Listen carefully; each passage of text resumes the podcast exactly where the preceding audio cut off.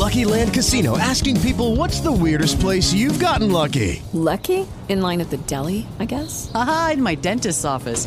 More than once, actually. Do I have to say? Yes, you do. In the car before my kids' P T A meeting. Really? Yes. Excuse me, what's the weirdest place you've gotten lucky? I never win and tell. Well, there you have it. You can get lucky anywhere, playing at Lucky Land Slots dot com. Play for free right now. Are you feeling lucky? No purchase necessary. Void where prohibited by law. eighteen plus. Terms and conditions apply. See website for details. Blog Talk Radio. We assembled here today are issuing a new decree to be heard in every city, in every foreign capital, and in every hall of power. From this day forward, a new vision will govern our land. From this day forward, it's going to be only America first. America first.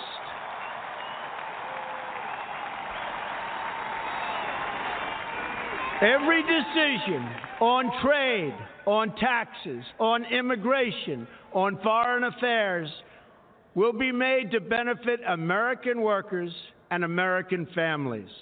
We must protect our borders from the ravages of other countries making our products, stealing our companies, and destroying our jobs.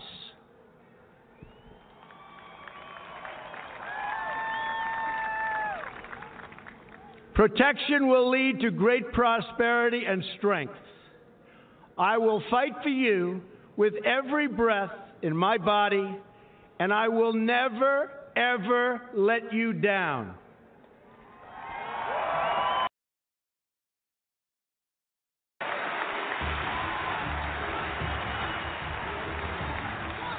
I am your voice. So to every parent who dreams for their child, and every child who dreams for their future, I say these words to you tonight. I am with you, I will fight for you, and I will win for you.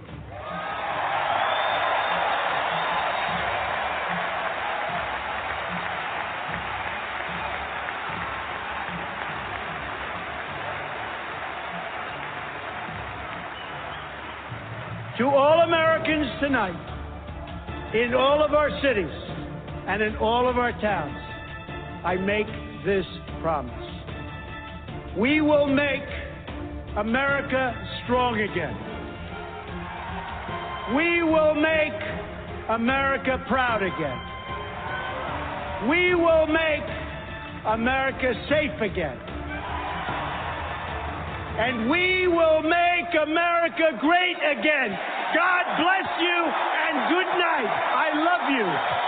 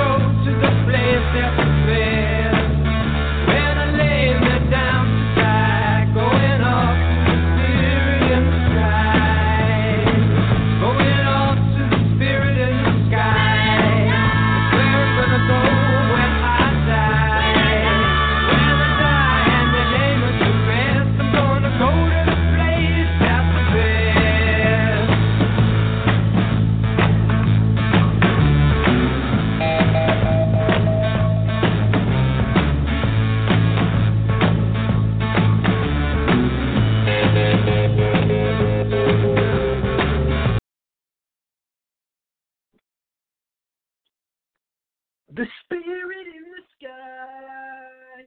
What a song, what a song.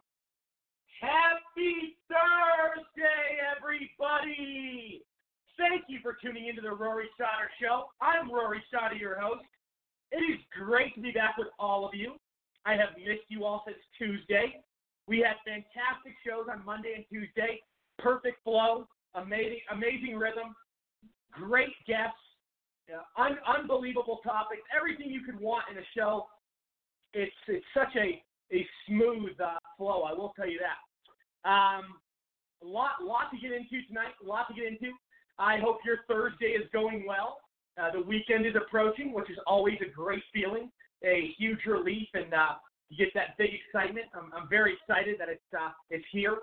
Uh, always with these long weeks, I um, the the weekend uh, is, is a is a fantastic feeling, that's for sure. Um, like I do every episode, I want to thank all my guests, my co-hosts, my sponsors, and audience. You are all incredible. Uh, the show is listened to in twenty-five different countries on nearly seventy online platforms. And everybody, if you miss any past clips, past episodes, or any twenty-four seven breaking news coverage, visit my media site, the next gen U S A dot com. Also remember, I will be starting on National A M Radio starting October sixth. You'll be able to hear me in your car. Mark your calendar. Very excited for that. And also, in about a month and a half, we will be releasing that twenty-four seven network that I've been working on, raising a lot of money for. A lot of notable people will be doing their own shows. So a lot to look forward to with that. Um, and like I said, I have some announcements coming, a lot planned for the future of the Rory Sauter Show. Uh, we have big guests coming on in the future. I, I've been planning a lot. We have a lot of uh, a lot of things in store, and um, it's uh, it's a really good time to be alive. This this roller coaster ride is uh, it's too it's too fun. It's way too fun. Um, I wanna I wanna welcome. I believe we have him with us. Evangelist, motivational speaker, activist, and best-selling author, Sam Tolley. Sam, how are you? I'm doing good, Rory. How about yourself? Glad to be on tonight. Absolutely. Well, great to have you here, my friend. Um, always a pleasure. Always love your insight. Thank you. Thank you very much. I also would like to welcome to the show uh, military expert, veteran, engineer, political advisor on, on several of past campaigns, also a campaign manager and an activist, and currently uh, a candidate in Illinois for the state senate, Chris Kasperski. How are you, my friend? Hey, Rory. Good evening. Good to have you here, my friend. Good to have you back. Yeah, good to be back. Thank you. Definitely a lot to get into tonight. Yeah, can't wait. All righty. Uh, let's see here. I also would like to welcome to the show, I believe we have him with us. We have comedian, political junkie, and activist and actor, uh, Topher Frank. Topher, how are you? I'm doing great, Rory. So happy to be here, man. Hell yeah, man. Great to have you back. Uh, big show ahead of us. Huh, say again? I said absolutely. Big show ahead of us. Excited to have you here. Oh, we got so much to talk about. I'm so stoked for this. Absolutely. Let's also welcome to the show, I believe we have with us, let's see, let me welcome him real quick. I believe we have with us right now, we have Army vet. Wait, hold on. Hold on a second. Bear with me. Chris, Chris Bray, are you with us? Yeah, I'm with you here, Roy. How are you, my friend? Welcome to the show. Thank you very much. Glad to be here. Absolutely. Big show tonight. Glad to have you here. Uh, let's see here. I also would want to welcome to the line. Actually, I believe we're good for right now. Um, wait, hold on. I think we have on the line. Let's make sure. Uh, do we have political strategist and a contributor to New New Right Right Network, uh, Daniel Hill, with us? I'm here. Thank you. Absolutely, Daniel. Well, great to have you here tonight. A lot to get into. Glad you could join us. Thanks, Rory. Looking forward to it. Thank you, sir. All righty, guys. Let's get into this. Headline today, obviously, this this, this impeachment stuff. It's uh, it's really over the top. I mean, it's a whole new level of insanity, of ignorance, of incompetence, of corruption. I mean, these people, uh, you know, it's it's a show for them. They're abusing their power at every single turn. They, they don't care whose lives they mess with.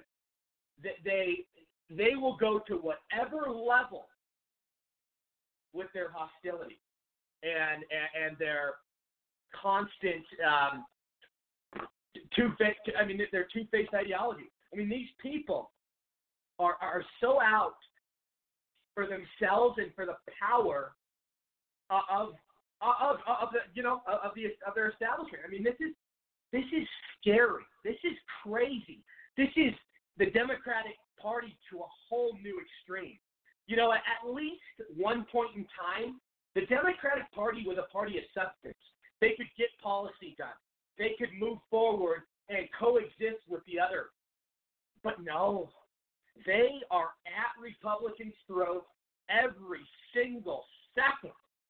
And we all know that they feel threatened because we finally have a leader in there for the first time that is not controlled and is giving the power back to the people. For so long, Washington, D C has been a built-up swamp of all these people out for their own spe- special interests and not giving a shit, excuse my language, about us. You know, we've had all these past leaders who have been, you know, there's been some good ones, but there's been so much. I'd say there's more incompetent leaders, obviously, in the past. But, you know, and, and it's, an, it's, it's an example of, you know, uh, It's it's lost its meaning, Washington, D C. You know, all along it was supposed to be we the people. You know, and it, it's turned into this whole system of me, me, me, me, me. You know, everybody's out for their own agenda. You know, and it's it, it, it, and we we're seeing what's going on here with this impeachment, how it's going to affect these people.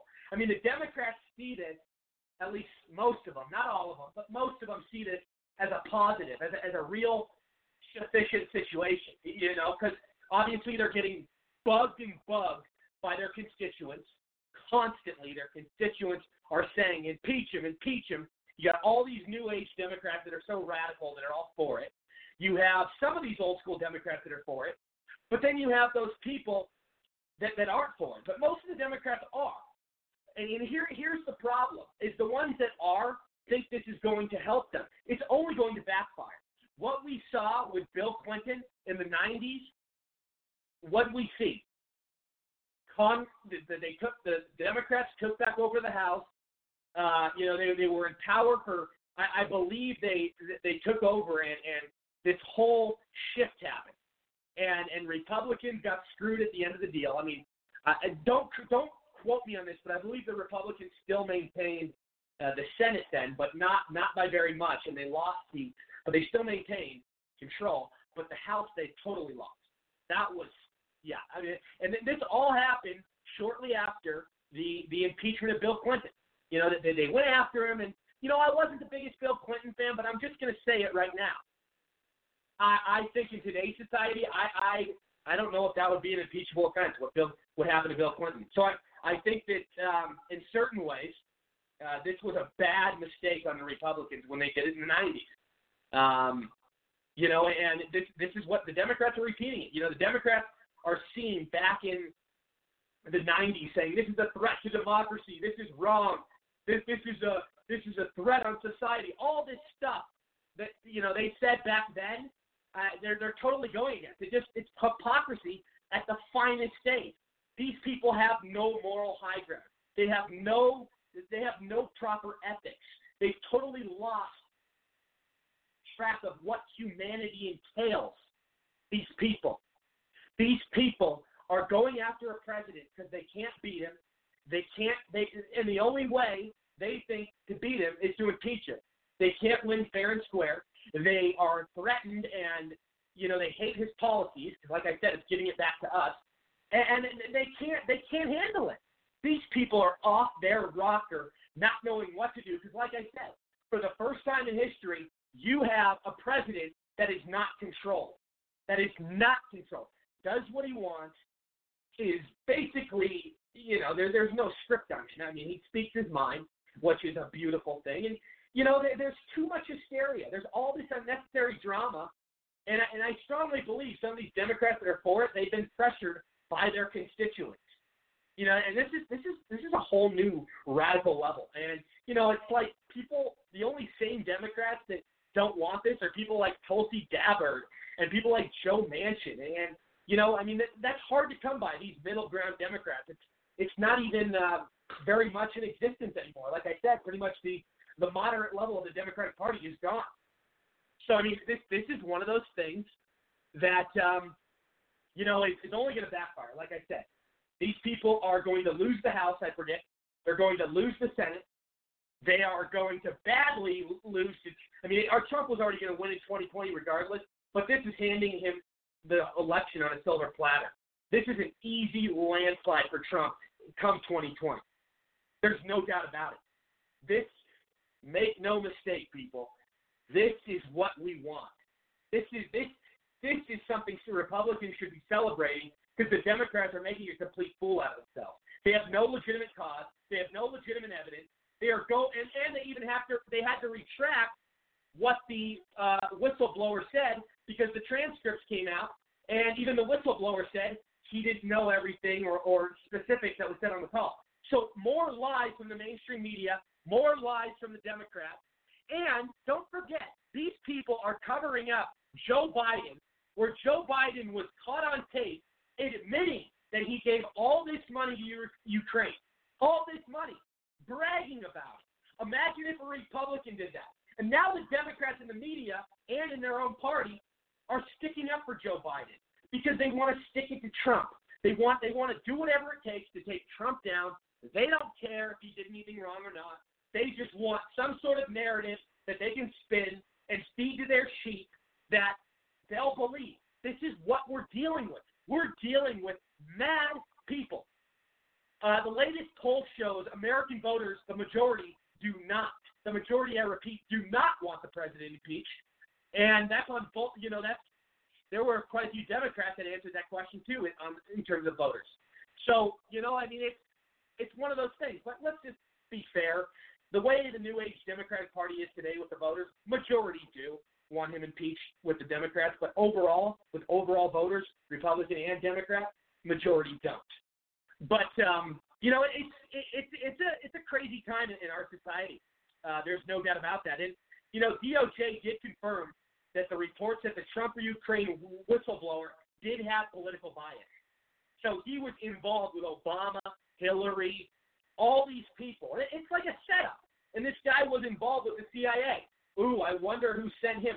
What about our? What about Trump's buddy, John, John Brennan? That's probably who, who orchestrated this, or at least was one of the people. Think about all he did with Comey behind closed doors. We can't put, put this sort of thing past him. Uh, following, the, following the impeachment announcement, uh, Trump has raised five million dollars just in two days. If that is any indication at all that uh, we're on a huge uh, positive track, uh, you know, for this whole process, I. You know, this is this is like a a, a trope. This is like a, a, a gift and, and a miracle and, a, and just a, a, a godly dessert on a platter for conservatives. I mean, this is the Democrats are totally about to go down on this, and all the Joe Biden stuff is going to come out in these hearings when they're trying to impeach the president. I, you know, the Democrats are throwing Joe Biden under the bus. This is what they will be doing. They're not right now. They're protecting him. But when all this stuff comes out, all this stuff is going to come out. They're talk- talking about Joe Biden in these hearings. It's all just like Newt Gingrich said earlier tonight.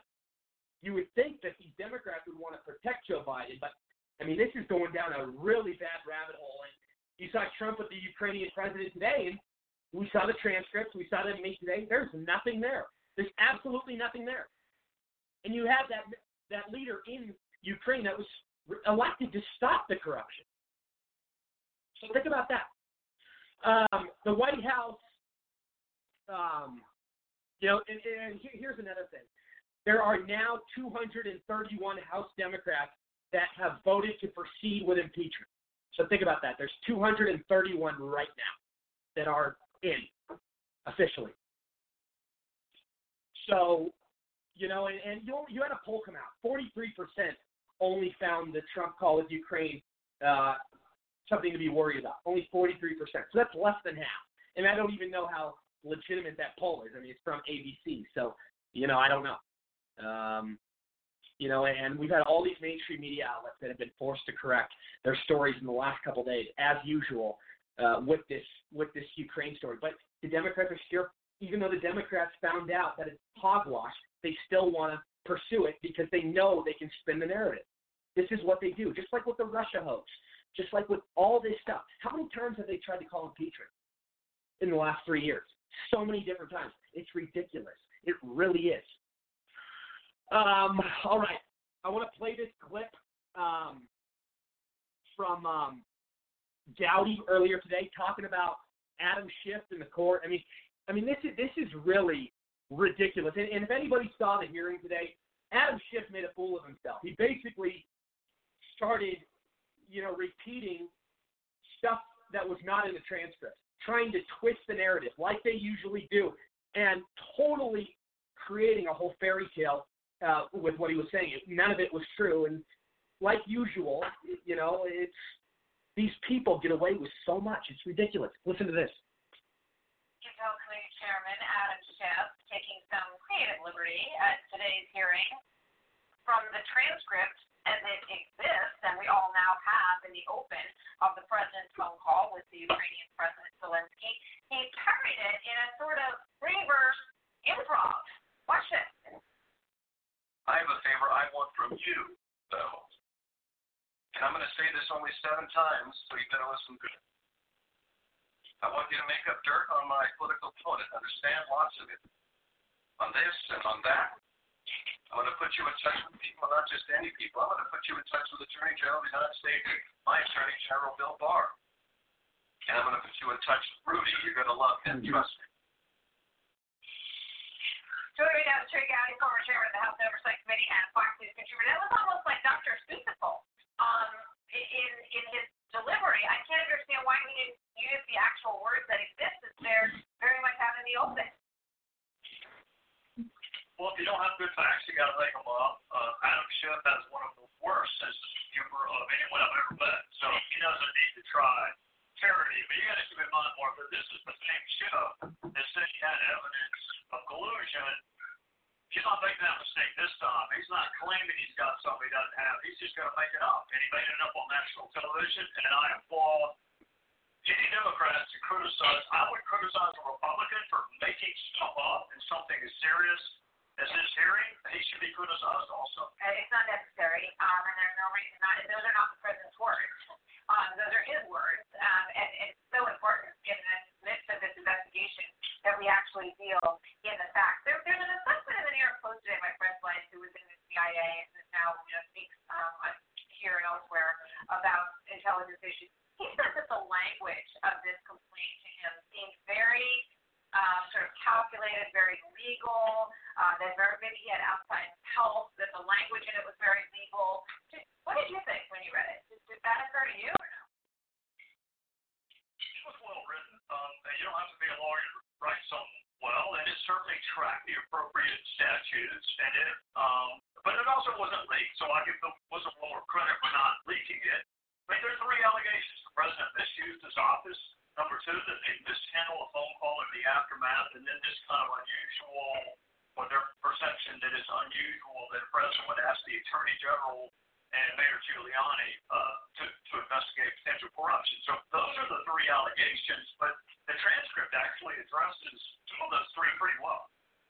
So, you know, what do you think about the suggestion at the end of the phone transcript with regard to Joe Biden and looking at them? Do you see that it's, um, is it separable from the election, given the circumstances of where we are right now with four months to Iowa and Joe Biden out on the campaign trail, or not? Well, I mean, keep in mind, who brought up Rudy Giuliani? It wasn't Donald Trump.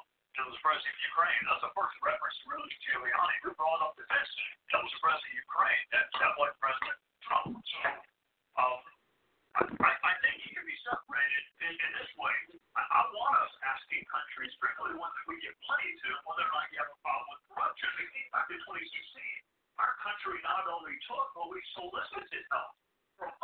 countries are trying to figure out whether or not the Russians were interfering with our election. To be sure, President Obama was not on the ballot, but he was criticized for not asking for more help from foreign countries to stop it. So whatever was good for President Obama, let's at least allow the same standard President Trump we care about. And so you, you make some interesting comments on that in the notes that you sent um, earlier. You say, you know, have others asked foreign governments to, to assist like that in investigations, have others employed private citizens in reference to, to Rudy Giuliani. You know, I, I guess that I have two questions about that. Is, is have they? I think you could probably point to examples where they have. Is it necessarily relevant? If they have. Well, I mean, I, I think it's relevant that we treat people as citizens. I think it's relevant if, if our if our if our government asked for foreign assistance in the twenty sixteen election, and President Trump is asking for foreign assistance to keep corruption, or there's no statute of limitations on corruption. I mean, Joe Biden, whether he's the nominee or not, he was the vice president. I'm not prejudging anything, but if any vice president tries to assert influence to stop an investigation, man, I think your viewers all know about it. Now, one hundred private citizens, Daniel Richmond leads the mind. Don't be stressed. Understood. Um, this is John Brennan's exam Twitter, and I've got two things I want to show you here. This is the first one. Whistleblower deserves our praise and gratitude. Donald Trump getting very sloppy and careless in corrupt practices and cover-up attempts. Democrats and Republicans, those who have a conscience, need to work together to prevent desperate moves by Trump that could wreak further havoc. John Brennan, uh, surfacing on this again. Uh, no one I know gives a damn what John Brennan thinks. He's got the president in the dustbin of history. Uh, he hates the president. He didn't want him to get elected. He did everything he could to keep him from getting elected. So I'm, I'm a lot older than you, Marvin, but I'm to the point I'm just not going to worry about what people that I don't respect think. And John Brennan falls in that category. All right. Kamala Harris says that, um, she says, I'll say it again, Barr, meaning Bill Barr, must come before Congress and testify over under oath about whether or not he was asked to be involved in any of this corruption investigation. What do you think about that before this show? Very, very disappointed that a prosecutor does not understand. Jim Comey also wanted that serve. The F B I wanted the serve. So why is it okay for Jim Comey to want the server, but the attorney general, look, I know she doesn't want him to be the A G. I know she didn't vote for him, but he is the A G. And the president has the right to ask the attorney general to go get evidence of a potential crime. Comey did it. The D S C just didn't give it to him. So yeah, I mean, that's it, like it, exactly the place for what was good enough for Comey. Yeah, if you want to do an investigation and you uh, want to coordinate with another country, you would want to involve your Department of Justice. Clearly, correct? I would want my A G bleeding that one. Yes, ma'am. Trey Gowdy. Thank you, sir.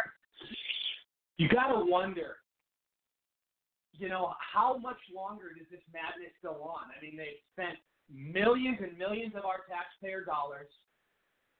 You have them not working for their constituents when they, they're not working on any sort of policy. The last three years, all they've been focusing on is impeaching Trump for pretty much no reason. They, they just want to find a narrative they can spin just so people will listen to them. These people are insane. They find narratives that they think they can spin. And, and what happens after they find nothing and they don't impeach him? What happens when he gets reelected? Do they keep pulling this crap? You know, and, and think about this. The Democrats in May asked Ukraine to investigate Trump. Am I missing something? They did the exact same thing, and nobody was screaming bloody murder. Now, all of a sudden, I mean, it's the biggest double standard and hypocrisy on the face of the earth. I want to I want to play Judge Jeanine Pirro from tonight, two-minute clip from earlier. She really put things into perspective on Tucker Carlson. Listen to this. She's the author of the new book, Radicals, Resistance, and Revenge, The Left's Plot to Remake America. It's out today. Judge Jeanine joins us tonight. So it seems significant to me within the context of all we've seen over the past three years that the so-called whistleblower, the person who complained about this conversation, was a career C I A officer. Yep. Well, yeah, because as you recall, Chuck Schumer is the one who said a long time ago, you don't yep. mess with the intelligence agencies, there's no get back at you, just raise this Sunday. But, you know, I got to tell you, Tucker, I mean, everything is so on point, but the most disappointing part of this is when you've got someone joking about impeaching a president, making a parody about, you know, an organized crime family, and then reading words that have nothing to do with the actual full transcript, it's an indication that they don't have a tape, which is why they actually have to parody and make up this. Now, you listen to me another seven times, or you're not going to get this, that, or the other thing. If there were an impeachable offense, if there were any evidence of any kind of criminality, any kind of illegality, he would have read that statement per se. That would have been the end of it. But we're dealing with Adam Schiff. And Adam Schiff is the same guy who stumbled over himself eighty-six times to get to a camera to tell us that he knew more about Russia collusion than Bob Mueller did. And the sad part about this is that this country has an economy that is soaring. We are now in a position with the strongest military ever. These haters who will drag Hillary Clinton across the presidential finish line want to do everything they can to impeach her. If it's an impeachable offense, great. If it's not, no problem. We hate him. We're going to get him out. And that's a sad point. And by the way, let me make one more point. This president has an absolute right to get to the bottom of what happened with meddling in the twenty sixteen election. And nobody in Congress, and especially the Democrats, were involved, like James Comey, Brennan, and the whole lot of them in the intelligence community, have the right to stop him and accuse him of an impeachable offense because he now has the right to get to the bottom of it. You, you think the next time a Democrat is elected president, and it will happen, the Democrats will be comfortable with the standard they have set, that if some unelected intel agency guy doesn't like their foreign policy, he can destroy their administration. Are they going to be, are they going to be comfortable with that, do you think? They're not even thinking that far in advance, Tucker, because they are so blinded by the hatred, uh, their hatred of Donald Trump, uh, that they can't even see what real criminality is. And that is what Joe Biden says. You didn't want to talk about Godfather? You got six hours here. You don't get a billion dollars unless you take the prosecutor off that company that my son's on the board of that he's making millions of dollars. The kid's about ready to interrogate my son, and I don't want it to happen. Give me a break. This is a scandal. But I, I don't think you've been watching cable news, Judge. I mean, I've learned this week that Hunter Biden was an expert in Ukrainian energy policy and served those hundreds of thousands of dollars. You don't want to get me started on Hunter Biden. You want to know why he's not in the building? No, no, no, no. I don't want it. I don't want to hear it. I don't want to buy it. He's, he's the next guy, but he's fair to ask these questions. Yeah. Yeah. How do you get a billion dollars out of China? It's a good question. Somebody should get together. So there you have it, guys. I mean, this is this is insane what we're dealing with. Um, Sam, I'll start with you. Sam Tolley, go ahead. You know, when you have the truth, you do not need to make up a story. I mean, right. Here we got we got Adam Schiff, House Intelligence Committee Chairman. This guy's chairman over our country's Intelligence Committee, and he gets up in yeah. front of the American people and starts throwing out a, a massive lie, claiming that this is the essence of the president's uh, conversation with the Ukrainian president. I mean, this guy, I mean, he, he's beyond belief. And the problem is you have some Democrats, unfortunately, that are silly enough and and just gullible enough to think that what this man was saying was truth. And not even in between what he stated and, and the way the media continuously lies and, and just parrots everything the Democrats put out without any source of sourcing and getting any kind of confirmation that these things are true. I mean, it's, it's ridiculous. But even above and beyond all that, the President of the United States, and I don't care if he's a Democrat or a Republican, he cannot do his business. He cannot uh, manage this country if he cannot talk to leaders of foreign countries and know that his conversation is secure. And know that his conversation is private, because then you lose the trust of those other governments. I mean, how is this, the most powerful man in the world, as you know, we call our president, going to function if someone is listening in on his conversations and then spreading lies to the opposition? The Democratic Party has went beyond the point of being the opposing party. They have morphed into this monster that means that, or, or, or that believes that it has to eat everything, own everything, control everything at all times, and nothing and no one else has anything to do with it or can do with it. And even the so-called moderate uh, Democrats, as which I never considered her moderate, meaning Pelosi, I always thought she was extreme, but now we have these people that are, are ultra-extreme that's running that party. Even those folks can't even control this beast. These these people have spread this lie since uh, Donald Trump was elected, and this and, and they've been trying to get him impeached since day one before he even got inaugurated. And every lie, every excuse, Stormy, Stormy, uh, Mueller, uh, you name it, every last trick they've thrown at him has failed, and each time between them and the media, they expose themselves more and more and make themselves look more and more foolish. They went so far that they have no choice but to continue this parody out to the end. They have yeah. they have no choice. They can't stop now. They have to they have to either succeed or crash and burn. Yeah, I mean, you're absolutely you're absolutely right. No, continue. Sorry, what were you saying?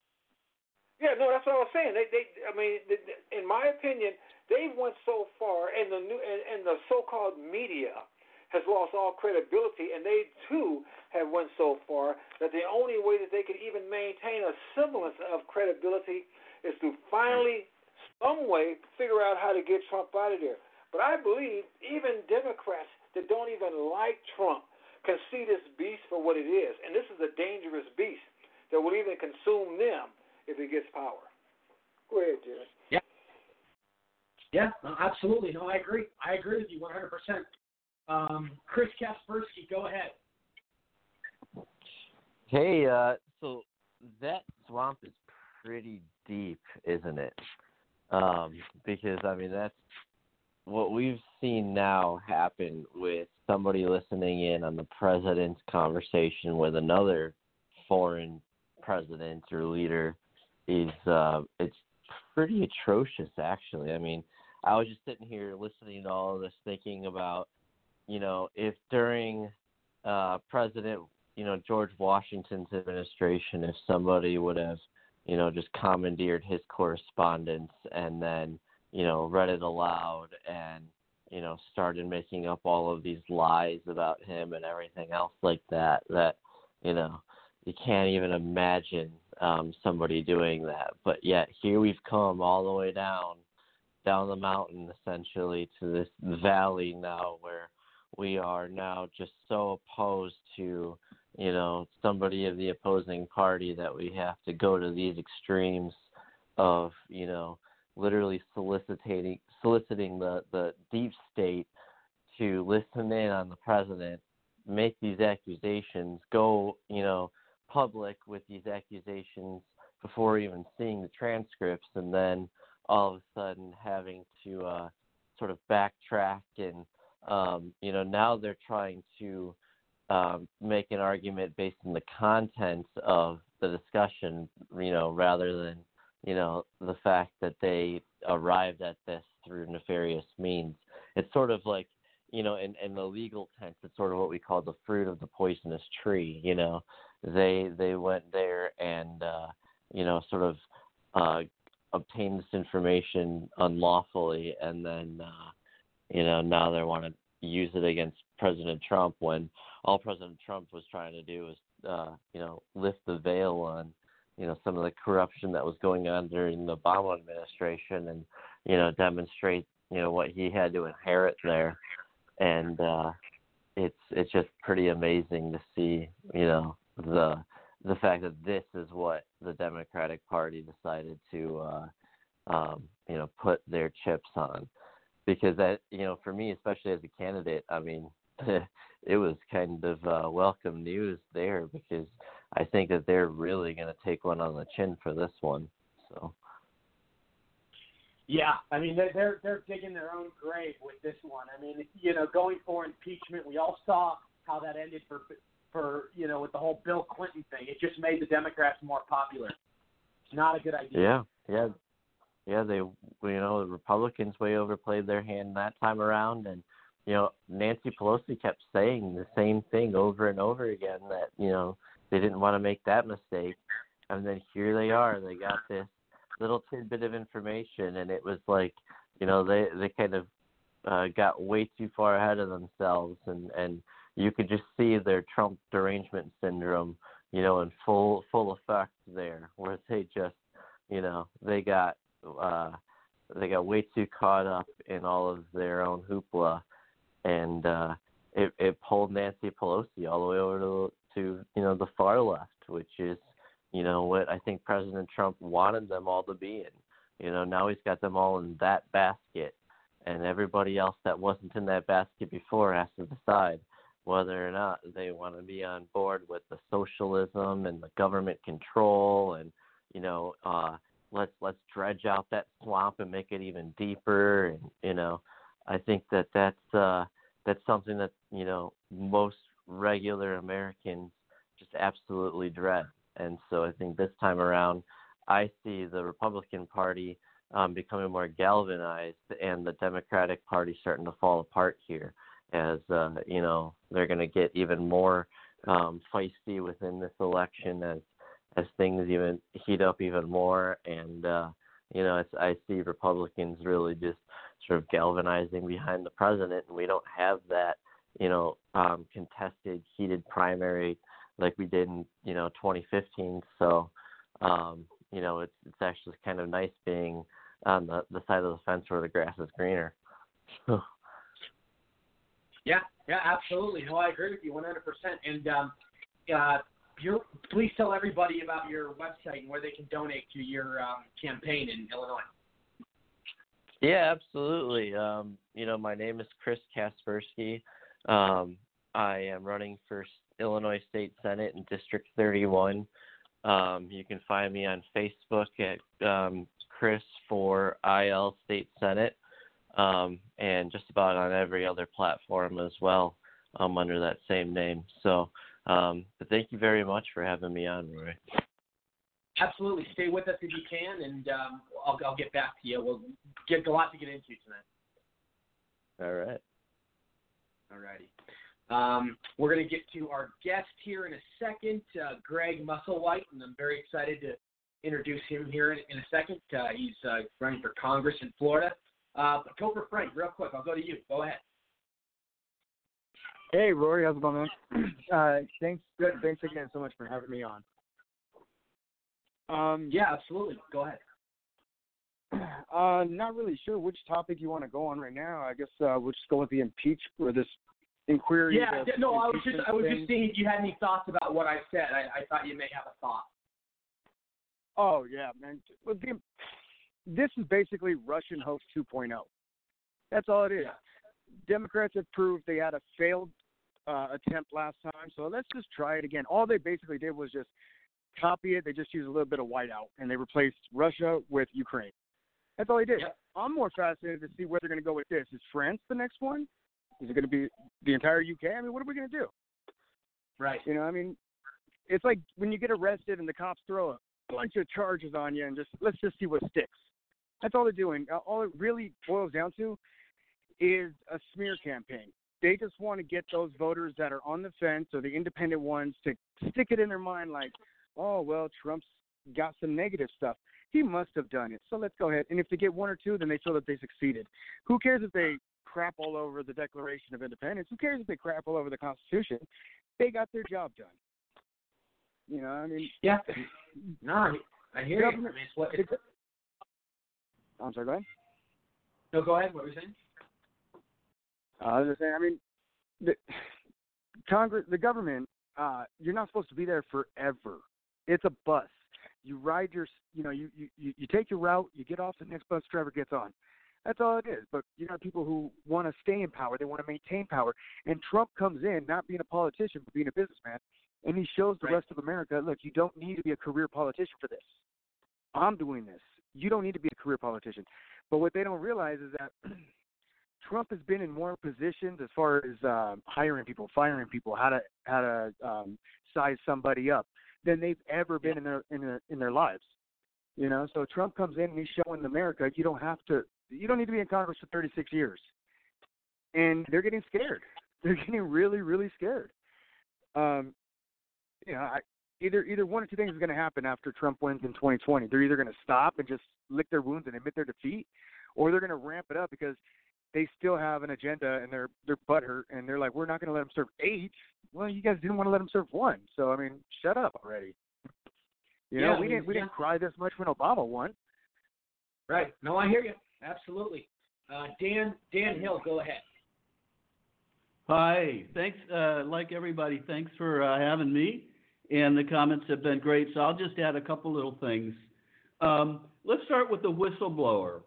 Now, imagine this. The Dems are going to try to impeach the President of the United States based on the whistleblower's comments, which are nothing more than somebody told me this or some other people told me that. He said, she said. I mean, it's not even firsthand. This stuff is, it's it's kind of like the lies that the New York Times and Washington Post have been spreading about the president for the last two years, all based on anonymous sources. I just don't think the American people are going to sign on for that. Um, now, let's see another comment I wanted to make for you.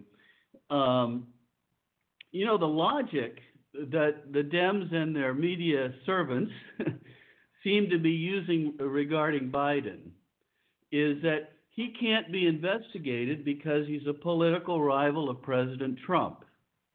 But by that logic, any citizen of the United States, any other citizen of the United States uh, participating in corruption could be investigated. So the fact that he's running for president, does that, does that, you know, uh, make it so that he can't be investigated, that he's immune? I mean, it's ridiculous, right? Does that make sense? Yeah, no, I hear you. No, absolutely. Um, oh. yeah, it works. Just a final comment before I uh, toss it out to the rest of the guys again. Um, yeah. I've lived in uh, the former Soviet Union for uh, twenty-five years, much of it in Russia, and right now I'm in Moldova. And I've been to Ukraine a number of times. And it really is true that the biggest problem facing, frankly, all of the former Soviet Union, because the communist system was very corrupt, but uh, especially in Ukraine, really is corruption. And it makes sense to me that Trump would want to know, you know, when he's talking to the new leader of Ukraine, that he's going to be serious yeah. about addressing corruption, right? So that's what he discussed in the in the conversation he had with the guy. And frankly, the biggest thing about the, the Ukrainian uh, corruption that we all seem to know about is that Joe Biden's son got a fifty thousand dollars a month contract uh, for a Ukrainian oil company when he knows nothing about oil and gas. Now, if that right. doesn't smell of corruption, no, no. I don't know what, right? So, yeah, exactly. Um, no, you're absolutely right. You know, I, I think I think uh, maybe a final comment. On this, yeah, I got, uh, I got, on I got, this I got move on, issue. Go ahead, real quick. Okay, go ahead. Go ahead. Thank you. No, go, go, if you, you make it quick, though. What, what were you saying? Just that the difference between now and in in uh, in ninety-eight or so, when Clinton was being impeached, the media is going to be a factor, and we need to be aware of that of because the media oh, is on the Democrat side, and and we Absolutely. need to have good strategies, and the rest of the Republicans need to speak up because they've left Trump to be the only Republican criticizing the media, and it's not right. We've got fifty-three senators, two hundred representatives, and they all need to be loud about how biased the media is. You know, Jim Jordan Absolutely. and Lindsey Graham and a few do. But the rest of these guys, they got to step up. Okay, right. Absolutely. Thanks. Absolutely. Yeah, no, I agree. I agree. We got to, we got to move on. I got to get to a commercial here in a second. Uh, Mike Peters, I'll let you go for you know, thirty seconds or a minute, and then I got to go to a commercial. We got to introduce Greg Musselwhite. Uh, but go ahead. Okay. Okay, I have one thing to say. One thing that I heard on the radio tonight that actually resonated with me is this this new thing, this new game that the Democrats are pulling basically is their their version of the Battle of the Bulge. This is their last attempt. This is their last hurrah. This is December nineteen forty-four for them, and the last chance they have it's striking out and trying to get him impeached. So they're putting everything they can, interpreting it and everything, all the lies, everything is coming out. And it is. It is. This is the Democrats' battle of the bulge. And um, all right, thanks, Rory. Well, yeah, yeah, absolutely. Uh, what were you going to say? You had something else to say? Pardon me? Did you have one more thing to say? Were you saying something else? Well, no, I just I'm listening and comparing everybody that they're interviewing. Every one of these politicians that come out and, and they're interpreting and saying, well, President Trump said, no, he didn't say that. And the transcripts don't say that. None of this. You're dreaming stuff up. You're fabricating this stuff. You're lying to the American people, and you're hoping that the American voters are idiots, and they're not going to take the time to read the transcripts and really see what was said and understand it. They really hold the American voters in contempt. They think we're all idiots. They really do. So this is, they're right about that. This is the battle of the bulge for them. This is their last chance. And, uh, you know, I hope it all comes out. It's true. Very true. All righty, everybody. Stay with us. We'll be right back. T G I Friday's famous sizzling entrees that you know and love, like chicken, shrimp, and cheese, just got even hotter. With new delicious tastes like whiskey flat-iron steak and the tastiest sizzling street noodles. Hurry in. Now starting at only ten dollars. We bring the sizzle like no other. New sizzling entrees starting at ten dollars. T G I Fridays, the home of endless apps. Endless apps every night, nine p.m. to close. She's still the one for you, and Cialis for daily use helps you be ready anytime the moment is right. Cialis is also the only daily E D tablet approved to treat symptoms of B P H, like needing to go frequently. Tell your doctor about all your medical conditions and medicines, and ask if your heart is healthy enough for sex. Do not take Cialis if you take nitrates for chest pain, as it may cause an unsafe drop in blood pressure. Do not drink alcohol in excess. Side effects may include headache, upset stomach, delayed backache, or muscle ache. To avoid long-term injury, get medical help right away for an erection lasting more than four hours. If you have any sudden decrease or loss in hearing or vision, or any allergic reactions like rash, hives, swelling of the lips, tongue, or throat, or difficulty breathing or swallowing, stop taking Cialis and get medical help right away. Ask your doctor about Cialis for daily use and a free thirty-tablet trial. Packaging. I'm Ray, and I quit smoking with Chantix. I tried cold turkey, I tried the patch, they didn't work for me. I didn't think anything was going to work for me until I tried Chantix. Chantix, along with support, helps you quit smoking. Chantix reduced my urge to smoke. I needed that to quit. When you try to quit smoking, with or without Chantix, you may have nicotine withdrawal symptoms. Some people had changes in behavior or thinking, aggression, hostility, agitation, depressed mood, or suicidal thoughts or actions with Chantix. Serious side effects may include seizures, new or worse heart or blood vessel problems, sleepwalking, or allergic and skin reactions, which can be life-threatening. Stop Chantix and get help right away if you have any of these. Tell your healthcare provider if you've had depression or other mental health problems. Decrease alcohol use while taking Chantix. Use caution when driving or operating machinery. The most common side effect is nausea. I can't tell you how good it feels to have smoking behind me. Talk to your doctor about Chantix. And we are back. The Rory Sauter Show, coast to coast, worldwide. Listened to in twenty-five different countries on nearly seventy online platforms. And everybody, if you miss any past clips, past episodes, or need twenty-four seven breaking news coverage, visit my media site, the next, N E X, Gen, G E N, U S A dot com. Also, mark your calendars, October sixth. I will be on regular radio in your car, A M, reaching millions of people. Um, very excited for that, and uh, going to be involved with a big radio station. Uh, as well as, I will be releasing in about a month and a half my new twenty-four seven network, many notable names doing their own shows, raising a lot of money for it. A lot to look forward to, and I stay tuned for announcements on that. Uh, I do want to welcome to the show, I believe he's with us right now, we have U S Congress candidate from Florida, Greg, is it, is it pronounced Musselwhite? Greg? Greg, are you with us? I think we got Greg with us. Oh, hold on a second. Greg, I had you on mute. Sorry, are you with us? Yes, this is Greg Musselwhite. Yes, sir. Okay, excellent. So, sorry, I uh, I wanted to make sure I pronounced it right. So it's Musselwhite. Okay, excellent. So welcome to the show. First time on the show. Please tell us a little bit about yourself. When, it, when all my guests first come on, like to get a little bio about them, how it all started for you, you know, how you got to where you are, all that fun stuff. Yeah. Uh, first of all, I want to thank you for the opportunity to be here. Um, well, thanks, thanks for, for reaching out. Oh, yeah, anytime. Uh, I am running for Congress in Florida's twentieth Congressional District. That's against Alcee Hastings. He's been in twenty-six years. He's eighty-one years old. Um, as some of your previous callers have stated tonight, that's way too long to be in our government. Um, I work professionally. I'm a welding inspector, actually a source inspector, currently working nuclear programs. So in today's environment of nastiness, lies, and just fake stuff all over the place, that's inherently not in my business.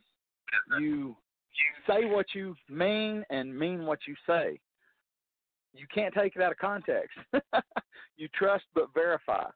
So I'm hoping to bring back a little bit more statesmanship, a little more honor and integrity back to Congress. And, hey, we're adults. Let's play nice. Quit making up things. Get back to the business of actually running the government. Yeah, I agree. I agree. Yep. And, I, you know, I love I love that you're running. What what inspired what inspired this run? Well, actually, all, all the nastiness of the Kavanaugh hearing and just in, in hearing people like Kamala Harris and Cory Booker up there trashing this guy over over made up stuff. Uh, you know, there's there's no proof. You can't corroborate it. And yet, instead of let's take care of this behind closed doors, they want to make it a spectacle. They want to try to ruin the man.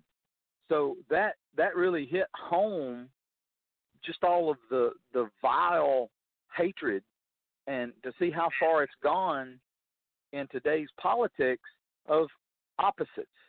And to follow that up, when you have Maxine Waters out in California that is then asking people out in public to harass anyone that supports Trump, Trump cabinet members, anyone, if you see them out, she says, at the gas station, at restaurants, get in their face.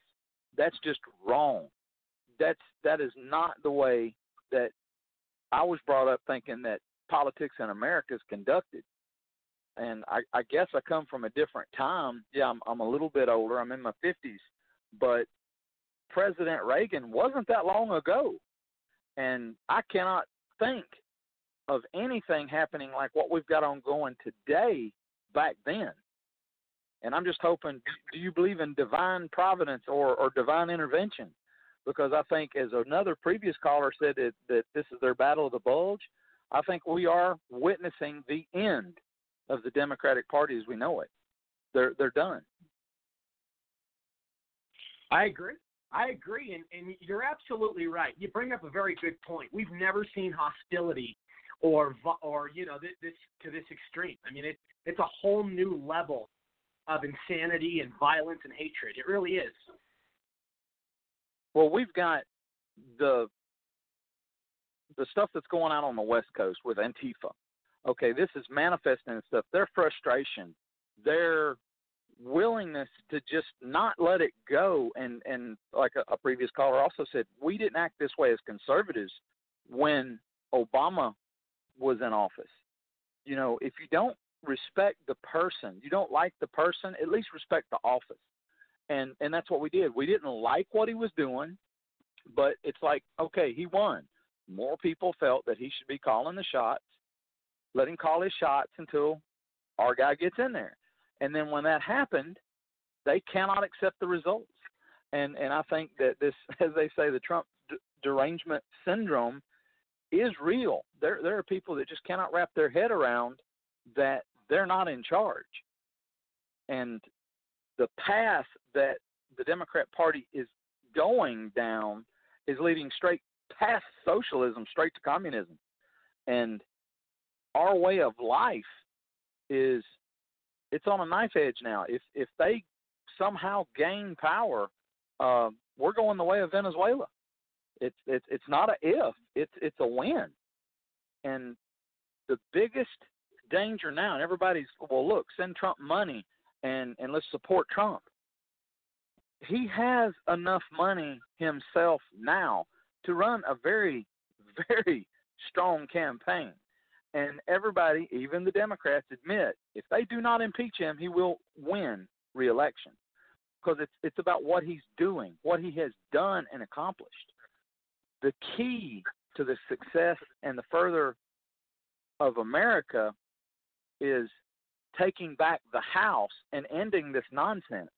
If the most critical thing at this point to further the agenda of build the wall, uh, immigration reform, taking the economy to even further heights, is to get the people that will support the president, have his back, and not stab him every time he comes, you know, to a, to a new turn.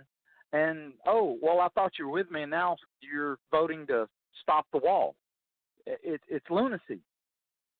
So the most important thing people can do to support Trump is find that congressman that's running in a Democratic district and support him.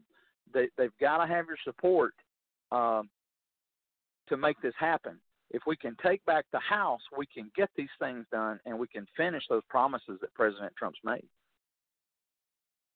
I agree, and, and we need people like you.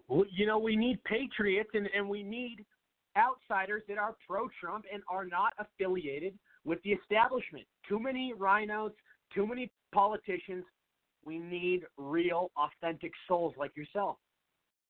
And exactly, but that, that is a double-edged sword. You are not part of the swamp. You're a total one hundred percent outsider, and that's an advantage that you're not corrupted by that power. You're not corrupted by what's going on. But the flip side of that is you have no business contacts. You have no support mechanisms. You are, you have zero name recognition. So we're working very hard out in the district every day to just educate people. Most people don't know, like in my race, personally, Alcee Hastings, being in there so long, was actually a federal judge that was impeached. He's already, he knows this process very well. He himself was removed from the bench for bribery and perjury. So when when you say draining the swamp, it's like he's the poster child, okay? Uh, and term limits, twenty-six years, long enough. It's time to start over, get some fresh ideas. And a p- previous person mentioned tonight, that's not the way that the Founding Fathers envisioned things, is not this new aristocracy of professional politicians. You go do your time, you accomplish those things you wish to get done, and you go home and live by those laws that you wrote. You do not exempt yourself like a bunch of them did with Obamacare. They're like, oh, well, you're going to have this, but we got our Cadillac plans. We, we're, we're not under those laws. That's inherently wrong and immoral. That's, yeah, that's not the way that it's supposed to work. Absolutely, and I was talking about on the show earlier how, you know, we the people, that that that meaning has lost its way in Washington. It's all people out for their own interests. It's a very cynical uh, world out there. Yes, and, and my goals are, are very straightforward. Like I said, I mean what I say, and I will say right. what I mean. I want to accomplish right. only a few things. That's let's mm-hmm. get this wall built, immigration reform, yeah. because the amount – of illegals in the country affects everything. It affects health care. It affects the economy. Right. Uh, yep. it, it is the basis of so many different things. It's it's yeah. the crisis. It's not climate yeah. change. It's, and until we put that in a safe cost, situation. It's insane. Illegals cost us, I read a report the other day, about three hundred billion dollars a year with a B in taxpayer dollars. Yes. In my state alone, five point five billion dollars just for Florida. I know that Jeez. California and Texas, some of the western states, are much higher. Um, and yeah. until we take care of that, we really shouldn't be moving on. They they need to treat government just like you would business for profit. It's actually accomplish something, move toward that goal. Let's get it taken care of. They're bouncing around when when they get past their one roadblock now of impeachment, impeachment, and they got blinders on. There, it's pure hatred, and and until we take back the House, we're not going to move forward. It, it's just going to be investigation after investigation. They'll they change the rules. They move the goalposts. So, and until we have some pushback and actual charges brought forward to where they, they stop these false accusations, because in a real court of law, hearsay is not admissible. You don't you don't go to court with hearsay. So this, this whistleblower that didn't really see it, didn't really hear it, but I heard it, no court, any judge in the world on the bench is going to laugh you out of the courtroom. So why are we even entertaining this? Why is this even brought forward? So our, our only hope is take back the House, support your congressman, and donate, uh, get out, talk to your neighbors, go on um, registration drives, and, and we're really going to have to do it in our district, uh, which is plus thirty-one Democrat. So Hillary got eighty percent of the vote in the last election, so we, we've yeah. got a really real uphill battle. But all yeah. of the battles are important. Oh, I agree. I we, agree. We, you know what I'm noticing? We, we can't concede. Oh, go ahead. Yeah, you know, you've got to try. You can't just throw in the towel and say, well, that, that's too hard a fight. And um, the, currently, uh, with with these impeachment hearings and stuff going on, or, or them considering yeah. it, Alcee Hastings right. is actually on the, the Rules Committee. So, you know, how, how is how is that going that, oh, uh, let's just make it up as we go along? Exactly. And, and here, here's the problem, is that any any Democrat, you know, running for re-election, like this gentleman you're running against, who supports impeachment, it's going to backfire on them. It always does in election years. It always screws these people, especially because they're not going to be able, especially because they're not going to be able to follow through with it, and it's going to make them look like a bunch of fools.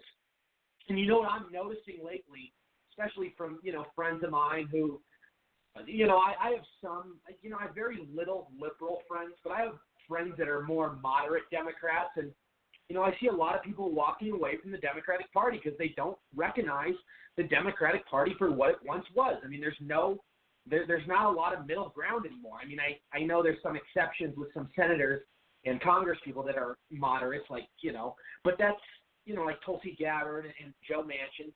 But, uh, you know, it's hard to come by. It's not uh, – it's either pretty much in this society you're either far left or you vote for Trump, and even though you may – even though the moderates may not agree with everything Trump does, they'll they'll bite their tongue on some of the stuff. But it's a whole lot better for them than going to the communism route. Yeah, I you actually know? I actually posted today there was, there was an article that a, a lot of the Wall Street, because if Biden does not get the bid and uh, Senator Warren does, there's a lot of Democrats that are not going to back her. They said they will either yep. back Trump or they're going to sit on the sidelines. That That's You're the right. biggest gift to us is is, is yep. this whole thing blowing up of their own doing, yep. the Democrats' own doing, that yep. they're going to get so much backlash that this is going to help us because they're going down that socialist road. And right. in my district, being so Democrat, I have to have fifteen to twenty percent of those Democrats plus the independents plus the Republicans to beat him, because it, it's literally six to one Democrat to Republican in Broward County right. and about three yeah. to one in Palm Beach County. And so you, this is the greatest gift we could have got. I hear you. And, and here, here's here's the uh, the situation is that.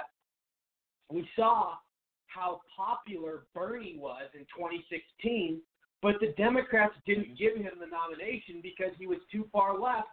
They wanted to give it to someone a little more moderate. I, I, you know, Hillary obviously was more moderate than Bernie, but, you know, it's not saying much. But still, I, I think that the Democratic Party is some of the people that are high up there, I think, are probably concerned with Elizabeth Warren being the nominee because once you go so far left, you know, you run out of options, you know, for for the for, for the majority of the population. You'll have a small amount of the population that will support you far left, but not not as much as you need, and not even close to as much as you need. So it's it really is a um, it's like it's a it's, they're digging their own grave. I mean, this is a This is a suicide mm-hmm. mission. Well, and, and our hope, like I said, the, the last election, Alcee Hastings, as far as my race, he got two hundred two thousand votes. Well, that was out of about four hundred thirty-three thousand registered voters. So currently, the and with registration drives going, we can reasonably expect to be about the same or maybe four hundred fifty thousand registered voters. If we have a good turnout like I expect, how many of those two hundred thousand are going to say, look, they went too far left? You know, yeah. how, how can we support that? Because Hastings is a co-sponsor of the Green New Deal. So, oh, you know, he's he's all in on this. So you've, you've got some choices. They're going to they're going to take your insurance that you like and roll it over into Medicaid for all um, and all this other nonsense. They want to stop you from eating beef. I mean, I, I like my steaks. I'll keep them. You're preaching to the choir, buddy. I love my steak, too. I love meat. These people with the Green New Deal are absolutely insane. They want to take away airplanes. They want to take away meat. They want to take away, um, I mean, buildings that are that they want to redo every single building in America. These people are insane, and they think money. And, and, and don't trees. get me wrong. I mean, it's, yeah. Being in Florida, I, I'm a big water guy. We we fish a lot. That's that's my main pastime. We're real passionate Amen. about it. So Amen. so. You know, when it when it comes to oh, this whole climate issue, it's like, okay, hold on. Climate change, as you're putting it out there, is a hoax. Now, does that not mean that we got to – Miami would be underwater within two years. I mean, the stuff they say is yeah. ridiculous. Hey, I, I'm on the water a lot, and that beach line hasn't changed. Okay? Right. Uh, right. My, my dock, yeah, it's not. And and but here's the thing. Now, we do have a long way to go with, say, pollution and cleaning up and, and, and taking and being good stewards of our environment. Hey, that's right. a real issue. And, and hey, not to sound like very, very far left in these climate change people, we're not going to die. But the fishing is much better when you have clean water and mm-hmm. less pollution, less stuff out there. And that's just a fact. So let's agree with the Democrats to say there are things that we can do, okay, not being opposite parties, because that's, that's one of the reasons I got in was to try to bridge some of that opposite parties and, and opposite uh, camps. It's almost like battles is, is throw that olive branch and say, look, let's find the things that we're even a little bit close on, like pollution. Right. Okay, I can I can get there with you on that. Let's start there and and start being civil and start bringing facts, real facts, not fake stuff, not, oh, I'm thinking with my heart. You got to think with your head. That goes for legislation, yeah. for many things, gun control, abortion, everything. Think with your head a little bit. I know they want to have the knee-jerk reactions. That's not how you do it. You, you lead to bad decisions when you're upset. And, and what do you and what I do think you that's see where they're at. Yeah, I agree. And what, what do you see as the th- what do you see as the three biggest problems in your area? What you would fix? The three biggest things. Yeah, yeah. Well, well. First, it's even affecting us down there is, is the immigration. We have a very high immig- immigrant population that did it legally, and it really aggravates them. My my first endorsement was from legal Cuban immigrants that are now citizens, business owners, and they actually own a gun store. So they're big for Second Amendment, and they're also big for legal immigration. Do it the right way. Don't cheat. So at, that's at the top of the list. And also in our district and in our area, that water quality with algae and blooms and red tide, that's another very big issue. And then since being in Florida, another issue that a lot of people talk about is healthcare. We have a lot of elderly, a lot of retirees. Uh, it's an aging population. It may be a little bit higher than the national average because uh, everybody wants to go to Florida and retire. It's beautiful. So right. that's that's probably the three biggest issues for the district. Now, me personally, uh, I will already have drafted up uh, legislation for term limits. Okay, that's that's one of the big things that's getting pushed and talked about now, and I'm serious about it. A lot of them will say, "Well, did you did you sign this petition for term limits?" Most of the ones floating around that I've seen are a little overambitious. You have to take into consideration the people that you are affecting are the ones that have to vote it in. So if you say two terms for Congress and you want four years to even six years, they're not going to pass it. So being the logical inspector that I am, if they thought that it's it's a great idea, president's two terms, which is eight years as a benchmark. So can we not assume that two terms for a senator, because without rewriting everything and making it something other than a six-year term, would be twelve years? Well, yep. Congress, let's split the difference and call it ten. So you have eight, ten, and twelve. There's a certain symmetry to it.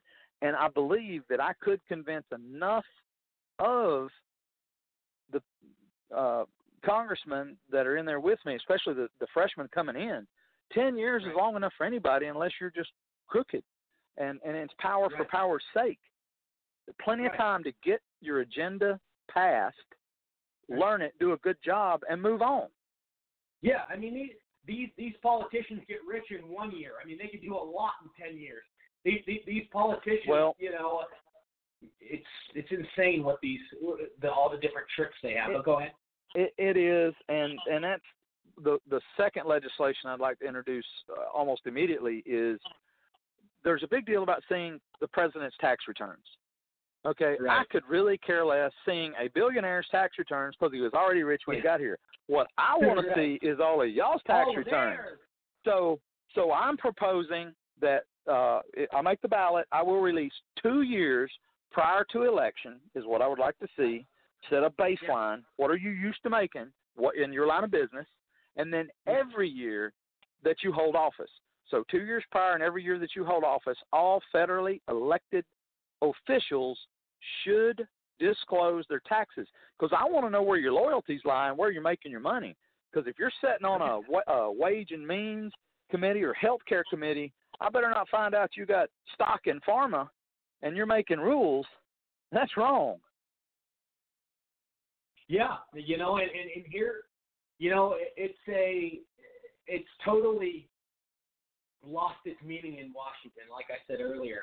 You know, there there needs to be a a, a whole revamping of, of that entire system, but it's so much swamp built up for so many years that mm-hmm. I think it's going to take I think it's going to take a lot. And uh, you know, the good thing is is we'll have the majority most likely in the House uh, come twenty twenty, and obviously we'll have the majority in the Senate. We'll have the presidency.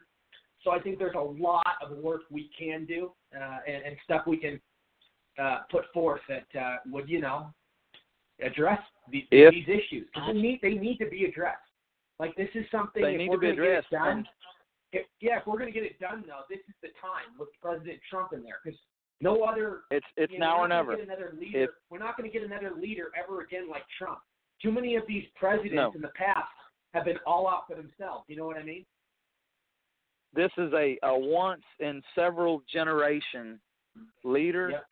and time. Yep. This, like I said, we're we're witnessing the end of the Democratic Party, and we're going to get a good start on, on draining the swamp, but only if people are not complacent. They follow through, and the most important thing, I'll I'll say it again, is we have right. to take back the House. You need to reach yep. down and support those running for Congress in your area. Yep. And that's even if it's, oh, well, that that's plus twenty, that's plus thirty Democrat. Well, it'll never happen. It will happen. It can happen because the Democrats are going so far left. I believe enough of those moderate Democrats will walk away. I agree.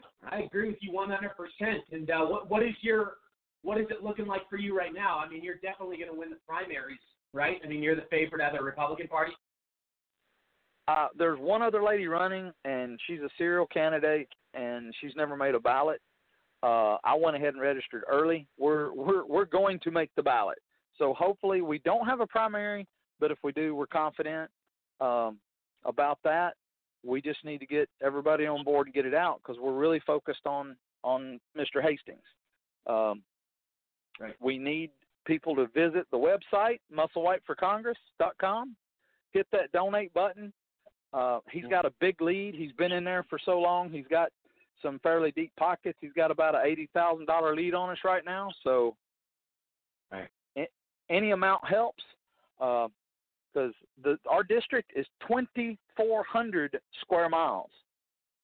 That's wow. a lot of gas running around going door to door. It's, it's physically yeah. a very large district. It's it's extremely gerrymandered. It goes from uh, Palm Beach all the way down to Miramar, which is just north of Miami, west in the, to Pahokee Belglade, and south through the Everglades. So physically it's a very large district. It's about a two-hour ride on the interstate from just the north to the south. Wow. That's, yeah, I mean, that's that's quite something. And um, so anything coming up? What do you what do you got planned? Any any uh, events or different things you're uh, putting together? Uh, for, for personally, we don't. My, my job, yeah, my job, I'm, I'm building the first nuclear power plant in the U S since the seventies.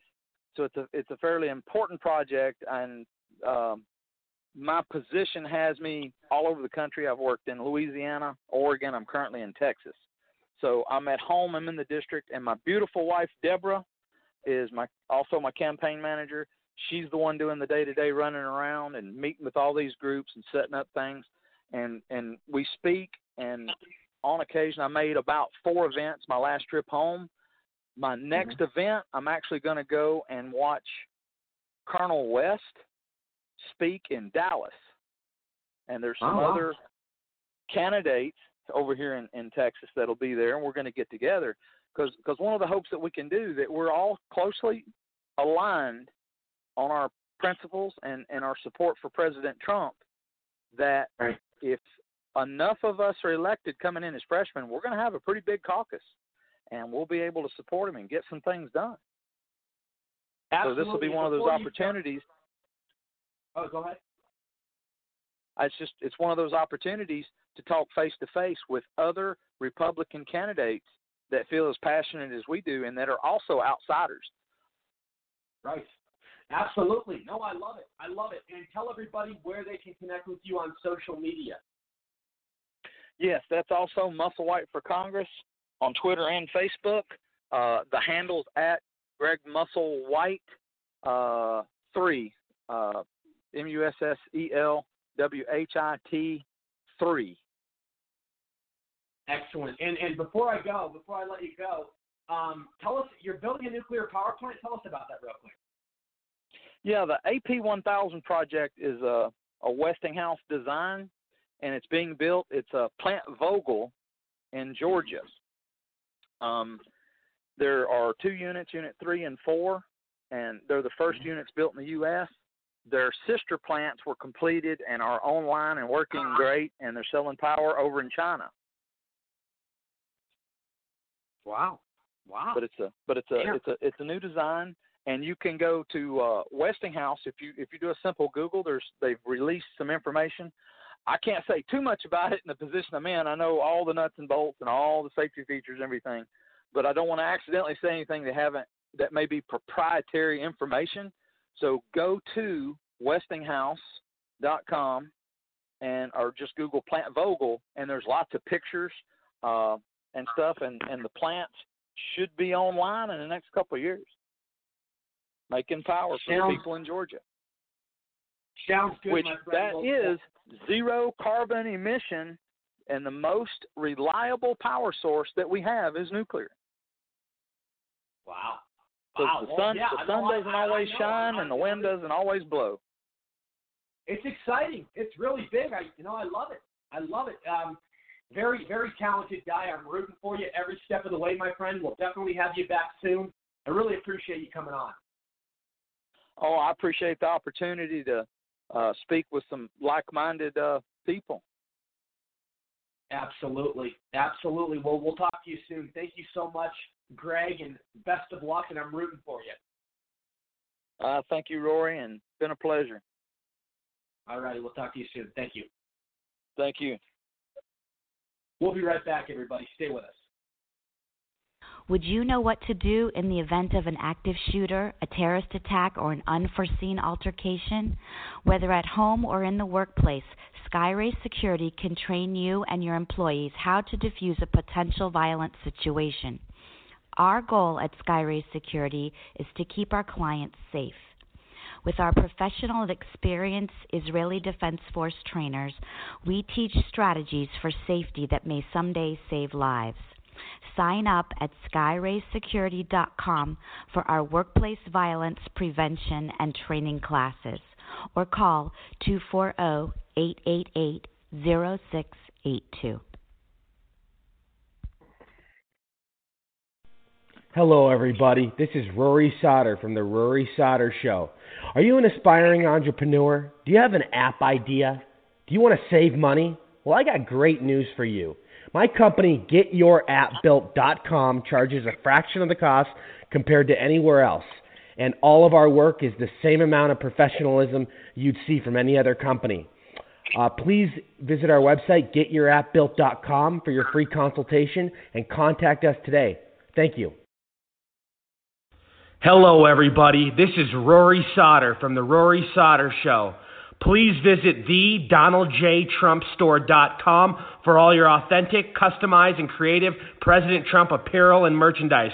You won't find products like this anywhere else, and best part of all, it's made here right in the U S A. Use Mega forty-five at checkout for thirty percent off your first purchase. Again, visit the Donald J Trump Store dot com today for a wide variety of great selections. Thank you. Is video a part of your strategy for two thousand nineteen?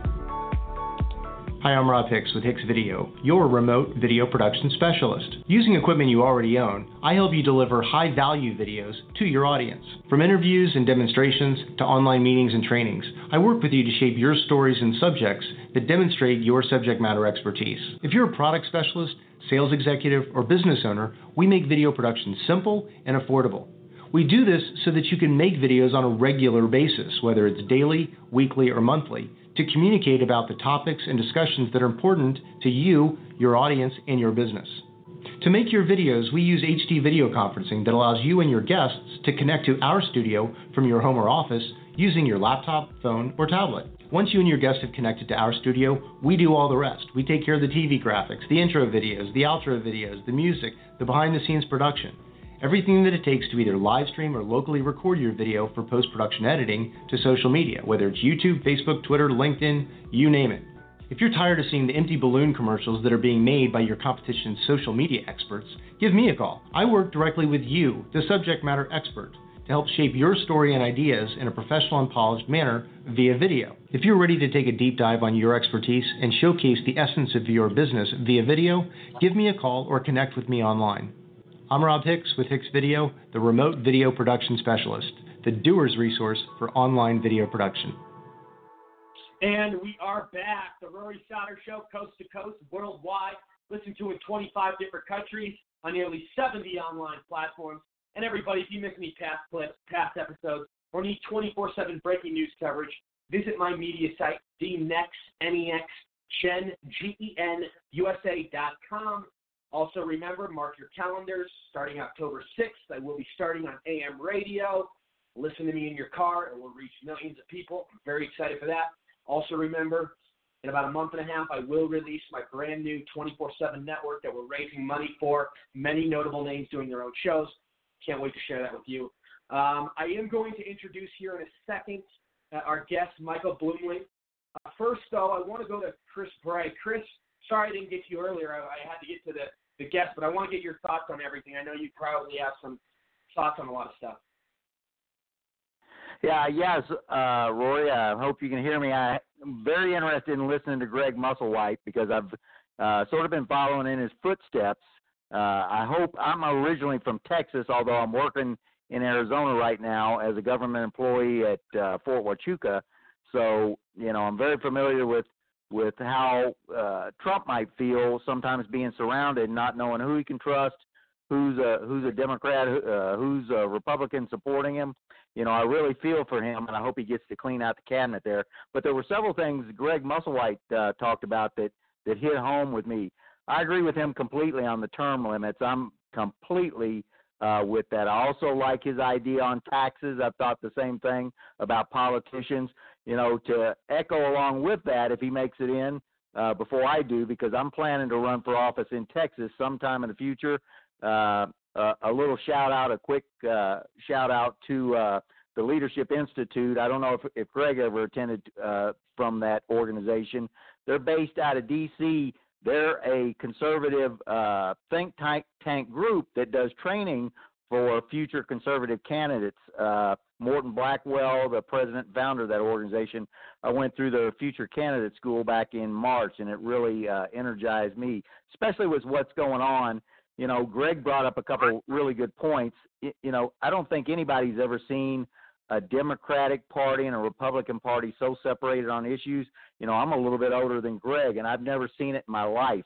You know, the, the Democrats have literally gone off off the reservation, if you will.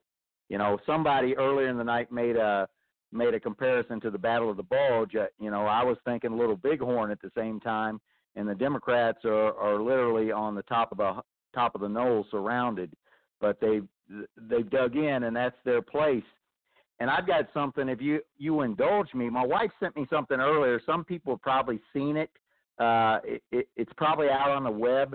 It is a, an analysis of what's going to happen, basically, with this whole uh, impeachment, a potential anyway.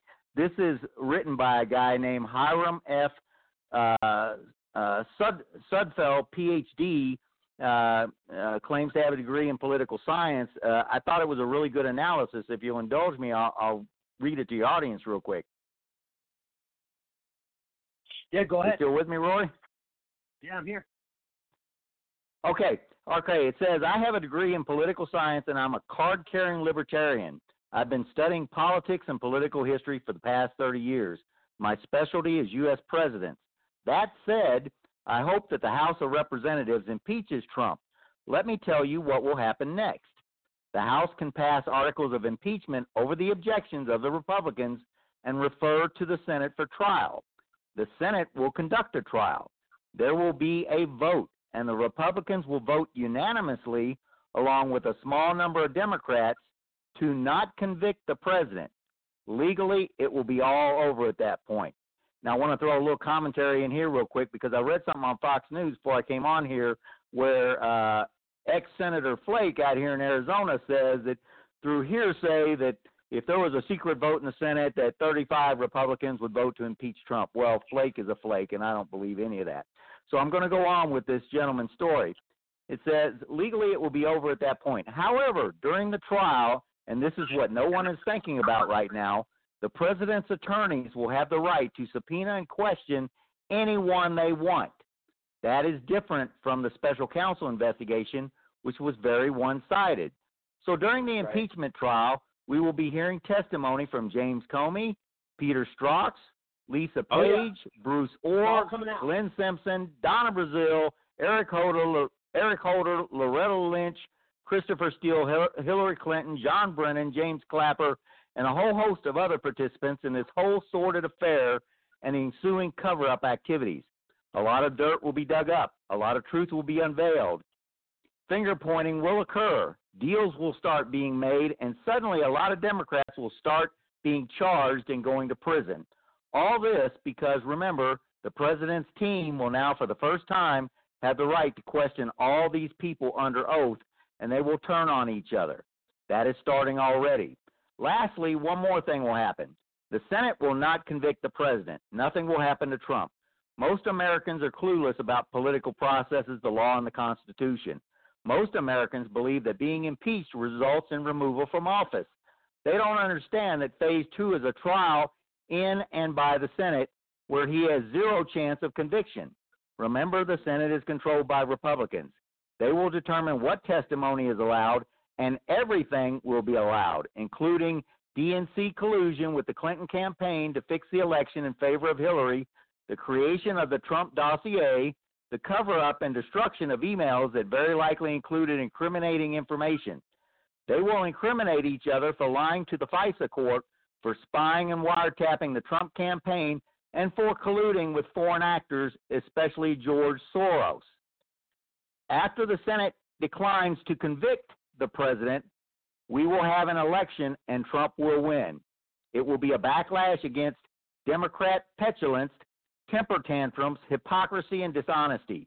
Even minorities will vote for Trump because for the first time they will see that Democrats have spent two-plus years focused on maintaining their own power and not doing anything at all about black murders in Chicago, homelessness, opioids, and other important issues that are actually killing people. And we will spend the following four years listening to politicians and pundits claim that the whole impeachment was rigged. So let's move on to impeachment. Hiram F. Sudfeld, P H D. You know, if that yeah, doesn't sum up what I think is going to happen, I don't know what does. Very true, Chris. Very, very on point as usual. Uh, very spot on. I mean, this is this is it's exactly you're exactly right. Uh, I'm going to get back to you though. A uh, lot to get into. Uh, stay with us. Uh, let, I want to introduce to the show. Uh, let's see here. Uh, I believe we have one with us right now. We have uh, former U S Congress candidate, public speaker, and event director at Stop Democrats Now, Michael Bluemling. Michael, how are you? Great. How are you doing tonight, Roy? Thanks for having me on the show. I appreciate it. Absolutely, Michael. Well, it's your first time on the show, so tell us a little bit about yourself. Uh, when my guests first come on, I like to always get a bio, you know, all the different journeys you've been on, how you ended up to where you are now, all that good stuff. Well, actually, I have a very interesting story. I was actually born an Army brat at Fort Benning. Um, my father served in Vietnam on the U S S Kitty Hawk. My grandfather served in Korea. Um, but when my dad got out of the military, I was raised in Pittsburgh, and uh, he had a, you know, he turned to drugs and alcohol at a very tough time after the military, and uh, liked to party. And uh, actually, when I was five years old, on uh, May twenty-eighth, nineteen eighty-four, my father tried to kill me the first time. So I was in and out of the system a lot with group homes and foster homes as a kid, and uh, and then I ended up joining the military, actually. So after I graduated high school, I wanted to overcome a lot of things that happened in my past, and uh, you know, as a child and being abused and seeing my mother abused. And um, my first thought, actually, as a kid, was to have a center in the community for abused women and children. So that was a real passion of mine. And uh, growing up in a military family, um, just I decided to join in the United States Army. So I served as a non-commissioned officer in the first Infantry Division. I was pre and post nine eleven, two conflicts for America. Um, from there, I was able to go to basically use my G I Bill, my post nine eleven G I Bill. I got four degrees. I was an investigator for the United States Department of Labor, so I worked in employment law for discrimination against minorities, women, individuals with disabilities, and veterans. Um, and from there, um, I really just, you know, wanted to continue to serve uh, the community and, and make a difference in the world. And through all the experiences that I've had of living overseas for three and a half years and, you know, all my experiences as a child. So I actually started a business. I published three books. Um, one of them is called Turning the Page. It's a book helping people who have been abused recover. Another one's a military transition book called Bridging the Gap from Soldier to Civilian, a Roadmap to Success for Veterans. And that book is designed to help veterans start a business, go back to school. I uh, did a four-month book signing tour with Barnes and Nobles throughout Virginia, where I was living at the time. I did a lot of work in D C and Virginia. Um, and then from there, I actually worked for the governor of Virginia and helped create over thirty thousand jobs under the governor's initiative to, uh, for veterans in Virginia. So I did a lot of workforce and economic development. And so during all these experiences, it really, you know, wanted me to continue on. And, and really, I found my way being in state government, federal government, and seeing all the corruption and how um, big government doesn't help us, how socialism under former President Barack Obama, Um, who I met in Richmond, Virginia, um, how all those components, how they work against the American people and the Constitution of the United States. So, um, you know, I've traveled a lot all over my life, and I wanted to, you know, live my life in, in Florida. I loved it down there. So I moved down to Florida in two thousand seventeen, in December two thousand seventeen. I started, uh, I got on four boards, started working in Tallahassee before session, during session. I decided, hey, you know what, I'm going to run for U S Congress. So I was running for U S Congress in District twenty-one down in Florida, Palm Beach County, President Donald Trump's backyard, huge Donald Trump supporter, huge Constitution supporter. I actually know Greg Musselwhite, who was on here earlier, met him uh, at a speaking event in Fort Lauderdale. Um, so, you know, I just have a lot of passion. And, you know, I've never done a drug in my life. I've never been arrested. And I was a real threat to the establishment. I mean, in District twenty-one right now, they have six or seven candidates. In two thousand eighteen, they had zero. So when you talk about corruption and the establishment, uh, don't, President Trump is very aware. It's in his backyard. You know, Mar-a-Lago is in District twenty-one. And when I when I sit back and I look at the candidates and, and how the local G O P, that they're supporting candidates who have radical ties to the Dominican Republic, and you look at South Florida, and how it should be a Republican. I mean, literally, it, there's like so much corruption in South Florida, and you just look at it and you think, wow, how are we going to survive as a nation when you have socialists and communists who are infiltrating our country? Um, these people are, you know, thank God for Governor DeSantis, who uh, put into play um, no sanctuary cities for Florida. You know, I think that was a big step. But, you know, you, ha- you have a lot of problems in this country with candidates who are running. So what I really understood was that Lois Frankel, who I was running against, she's the incumbent. She had one point one million dollars in the bank because no one ran against her in two thousand eighteen. I had the swamp and the establishment working against me. I turned in a thousand petitions from the election office and got credit for four hundred fifty. As soon as that happened, I realized that I, I, they were never going to let me win the race down there. And I'm a very educated, calculated person, and I realized, you know what, there's an easier way for me to do this. So I moved back up to D C about two weeks ago, decided to drop out of the campaign. Um, and from there, uh, Alexander Davis called me, who's running the Deplorables for Donald J. Trump tour, and he said, listen, I heard you speak. I know your passion. I know your love for America. I know your, your service to our country. I know everything that you're about, and I want you to come, you know, run this tour for me and work with me as a, as a partner. And so uh, we have a, the next event in Burbank, California, coming up on Saturday. I got nine congressional candidates, people running against uh, Ted Lieu, people running against Maxine Waters, people running against uh, Nancy Pelosi. I mean, I got a powerhouse, and uh, I still haven't stopped, you know, my goals of, of you know, working uh, in the political arena, you know, either in U S Congress or long-term trying to work on a political, uh, you know, component with under the President Donald J. Trump campaign, and eventually, um, you know, becoming Secretary of State. That's one of the things that I really – you know, want to work towards, being a humanitarian and continuing the work I've I've done. So that's a little bit about my background and who I am. You know, we have a lot of great people who are patriots for this country. We need to promote them. We need to get them to the forefront. We need to stop wow. these uh, candidates and these incumbents who are trying to destroy our country. So in twenty twenty, we have, you know, a big task in front of us. Yeah, no, absolutely, man. You, wow, you have uh, quite the resume, quite the, you've lived uh, one hell of a life. It's unbelievable. Um, got so many different questions for you. So four degrees, man, four degrees. That's unbelievable. Yeah, and I actually applied for a P H D in two thousand sixteen in behavioral psychology from Virginia Commonwealth University, but I'm, I'm an application person. But I have a, a business degree uh, from E C P I University, which is in Virginia Beach. My master's is from Pennsylvania State University. Um, in human resources. I was actually going to go to law school because I was working in uh, employment law, working for the Department of Labor as an investigator. Um, but yeah. just with working and, you know, trying to do both, you know, law school provide, you know, you need a lot of attention to that. So I went and got my master's. I'm certified in entrepreneurship through Florida State's business school. And I also have a postgrad certificate in organizational leadership from UMass Dartmouth. One of the problems, and this is one of the things I wanted to address on my platform, you know, my platform I was running on in District twenty-one in Florida is, you know, had major areas that I was focused on and major threats to the establishment. The first one was uh, child sex trafficking. Um, I'm a huge person who advocates against abuse, against women, children, and also especially child sex trafficking, labor trafficking. And when you look at immigration, this is a huge problem, especially we don't know who's coming into our country and what their reason for getting here. So that's why it's so important that the president building this wall is such an important component of, of our nation's sovereignty and our protection of our borders. It's really, really important. And so when you look at these things, you know, in Florida is the number three state for child sex trafficking.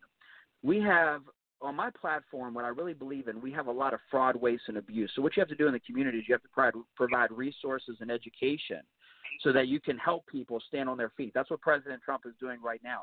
That's how jobs are being created. That's how people being on social services and welfare are declining. I mean, he's doing great things for our country, and then he gets blasted every day, and he stands up. And the reason why he's able to do that, a lot of people have said, oh, you're you're just like President Trump, and his birthday is two days before me. I do have a lot of his qualities.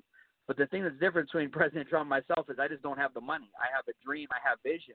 I, I know the community. I've worked at several, you know, I worked in D C. I worked in Virginia. I've worked in the communities, uh, for-profits, non-profits. You know, I've seen the, how these uh, community-based organizations just are draw on society.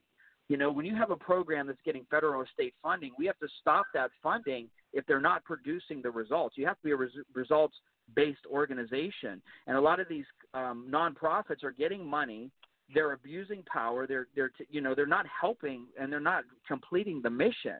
And so they're, therefore, it's a draw on society because we're supporting programs and you're not having the results. And that's a big that's a big thing for our country. We we take care of that problem. We're going to solve a lot of things. We're going to put people to work. Now, when you transition from the military, or you're going through a transition, or you're going through adversity as an American, you need people. Obviously, you want people to be able there to hear, to care about you. I mean, the United States, we're we're a national, and we're also a world leader for the world. What that means is that we're a, a superpower, and we want to help society. We don't want people to have running water in their country, for example. We want to help countries to be self-sufficient, so we don't have to give them billion dollars in aid. You know, we, we want to stop nuclear powers from being able to be a threat to our safety and security uh, as a nation and to our country, because the United States right. of America is centrally located where everybody wants us. You know, honestly, from geographically, people want to take us out. They want our territory. They want to have control of us because they know all, with the Atlantic Ocean, the Pacific Ocean, that we have access, you know, as a world right. power. And that's a huge part of what we do, especially with our ports down in South Florida or Norfolk. I did a lot of work in Norfolk. You know, that's one of the largest um, places of our Navy, and they got the Norfolk Navy shipyard. That's where they're building most of our ships. And I was just down right. in Fort Lauderdale about a month or two ago for the christening of the U S S um, Paul Ignatius, which is our newest destroyer in our fleet. So we're pres- under President Trump. He's protecting our borders. He's protecting our country. He's, keep, you know, he's dealing with Iran. He's dealing with China. He's dealing with these Syria. He's dealing with these nations that want to kill us. Honestly, these people are being trained, and they're infiltrating our country. You have these sleeper cells, and these terrorists want to come in here, and they want to create confusion. They want to kill Americans. They also want to take um, out our allies, such as Israel. We have to protect yeah. Israel. I mean, you know, that's something that's very, very important. I'm very pro-Israel. I love that our president supports Israel. Um, it's something that we have to be aware of because these, these threats are real, and you need. And it starts with Congress. It starts with Congress. It's in Senate, which the Republicans control right now. But we have a president who's sitting. This talk of impeachment is absolutely ridiculous, yeah. and we have to do things yeah. to help our nation, help our citizens, not do things yeah. to take away, give power to government, because big government does not help us.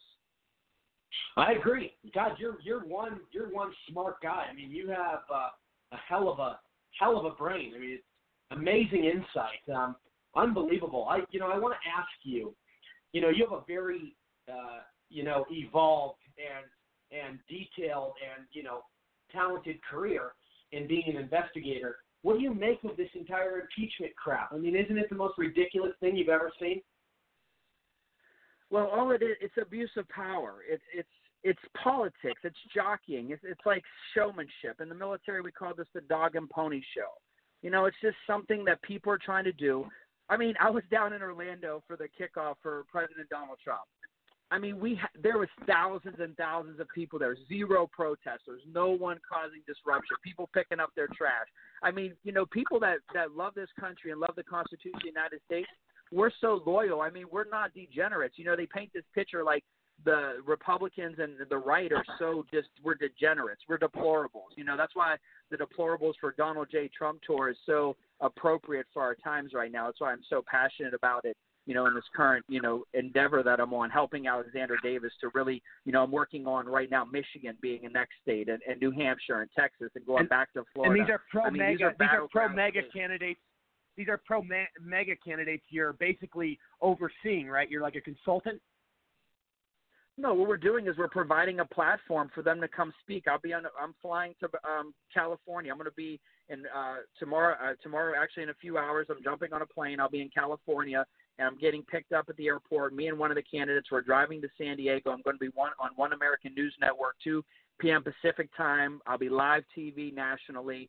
I was just in Washington, D C two days ago. I had an interview on One American News Network um, because of the, the impeachment. It hasn't aired yet, but you know, these are this is the kind of level, the kind of influence I have. One American News Network is going to be at the event in Burbank. It's September twenty-eighth at four p.m. Pacific time. They're going to be there interviewing the nine candidates. I mean, we have some powerhouse people there. We have Eric Early. Um, we have James P. Bradley. We have Deanna um, Lorraine, who's running against uh, Nancy Pelosi. I mean, we just have we have nine candidates, and two candidates aren't speaking, and they're coming just because they want to be there.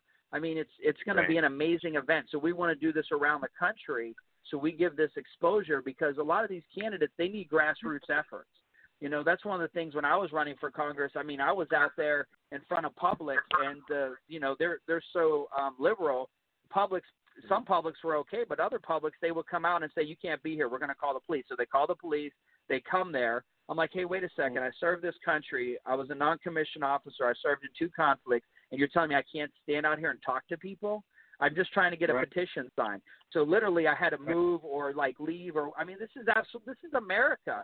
I mean, this is the yeah. censorship that we're under, and it just carries over to media. I mean, you look at the media nowadays and, and what the attacks that we're under. I mean, what the, the fake news. I mean, President Trump, I mean, I love him. He just says, you know, he just comes out and he just laughs at them. You know, he laughs because yeah. it's a, it's an absolute joke.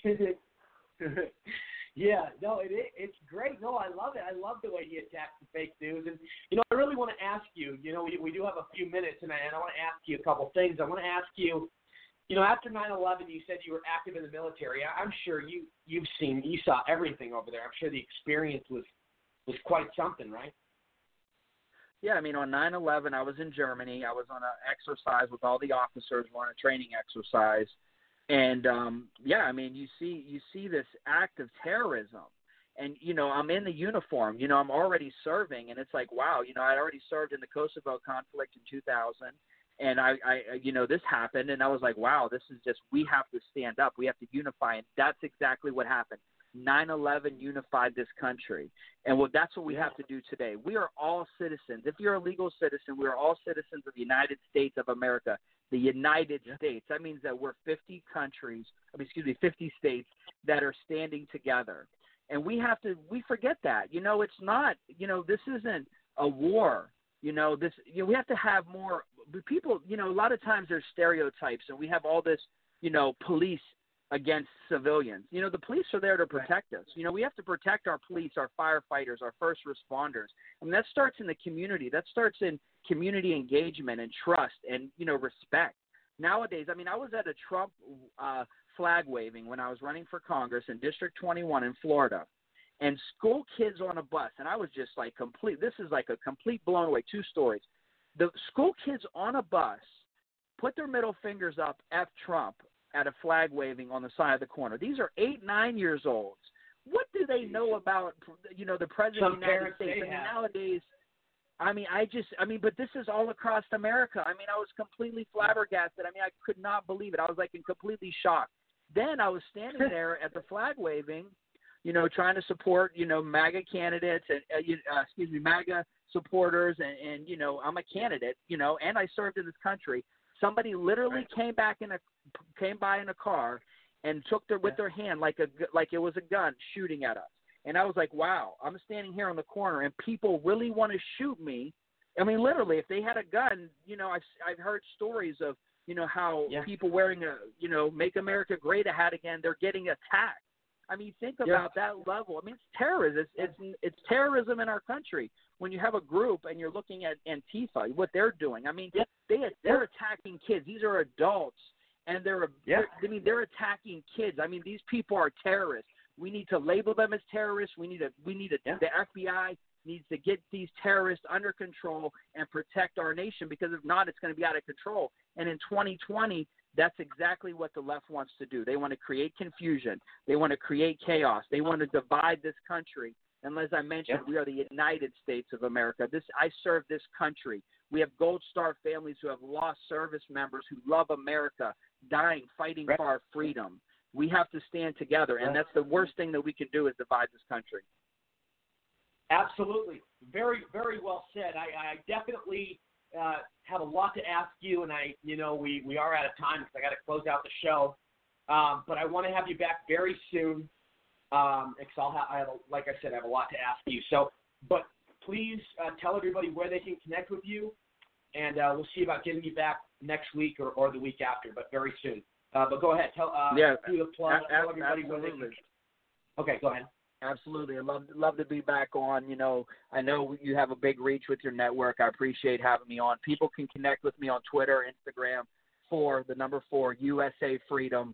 I'm a freedom, fight, freedom fighter for this country. Uh, support our president. Uh, you can also, I'm on Facebook, Michael Bluemling Junior You can look up my books. They're on Amazon, Barnes and Nobles, Walmart, Kindle, everything. I mean, pretty much if you Google me, you'll see all the stuff I've done. Uh, it's a lot, but, you know, I just love this country. It's not what you've done for your country. Excuse me. It's not what your country does for you. It's what you do for your country. I really believe that.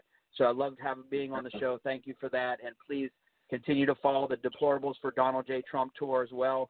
You can log on to the website there, Deplorables for the number four Donald J. Trump tour. And uh, I got to commend uh, Alexander Davis because he's got over one hundred thousand dollars wrapped in the tour. It's been in Washington, D C. It's been in Pennsylvania. It's been in Florida. And now he's helping to, you know, he's putting on this event in California. And I think it's a great, great thing that he's doing. So please, uh, you know, a special yeah. shout out to him. Thank you, Rory. Absolutely, man. We'll talk to you soon. Thank you so much. And God bless you, and thank you for your service to this country. You're welcome. Bye-bye. All right. Amazing. Amazing, amazing. Very, very well said. Um, okay, guys, we have about ten, fifteen minutes left. Um, I want to get to the closing um, of this, this last segment. And this, this is insanity. And, and you know, I was reading this article today, and, and I, we all we all definitely have to discuss this. But so a Barbie manufacturing company that builds Barbie dolls is now has now announced that they will make a gender-neutral doll. This is the kind of stuff that I am frustrated and furious about constantly. What they do is indoctrinate our kids, our youth, the future of our country with this garbage. You have met little boys at three years old wearing dresses. You have them putting on lipstick, makeup, and guess what? We have too many politically correct parents out there that are too afraid to jump in and do something about it. I mean, these kids shouldn't know what body parts are at three years old. They shouldn't know their gender at three years old. And if any parent can take a kid seriously at three years old, saying he thinks he's a different gender, then that parent needs therapy. I mean, we are, these kids, it's not the kids' fault that are growing up so messed up. It's the parents. It's the parents. It all starts in the home. Never forget that. It all starts in the home. Uh, I'm reading this headline. This is ridiculous. Toy maker Mattel introduced a Barbie doll line of gender-neutral dolls to target children who do not want their toys to be dicti- di- dictated by gender norms, the company said. This is ridiculous. The toy, the toy company introduced a line of twenty-nine dolls called Creatable World, which comes in different kits with hair, clothing, and the other accessory options, depending on whether the kit is more masculine or feminine. The dolls come in at a suggested retail price of thirty dollars. Jesus Christ. Um, here, here's a quote from, from the owner. Toys are a reflection of culture, and as the world continues to celebrate the positive impact of inclus- inclusive, inclusivity, we felt it was time to create a doll line free of labels. The senior, this is actually the senior vice president, but it, it's, you know, thought it, it's ridiculous. You know, it, it's at, with the company, with this company rolling this stuff out, we all know what happens after this. Other companies follow, and it becomes this big pattern, and it's going to be all over the media.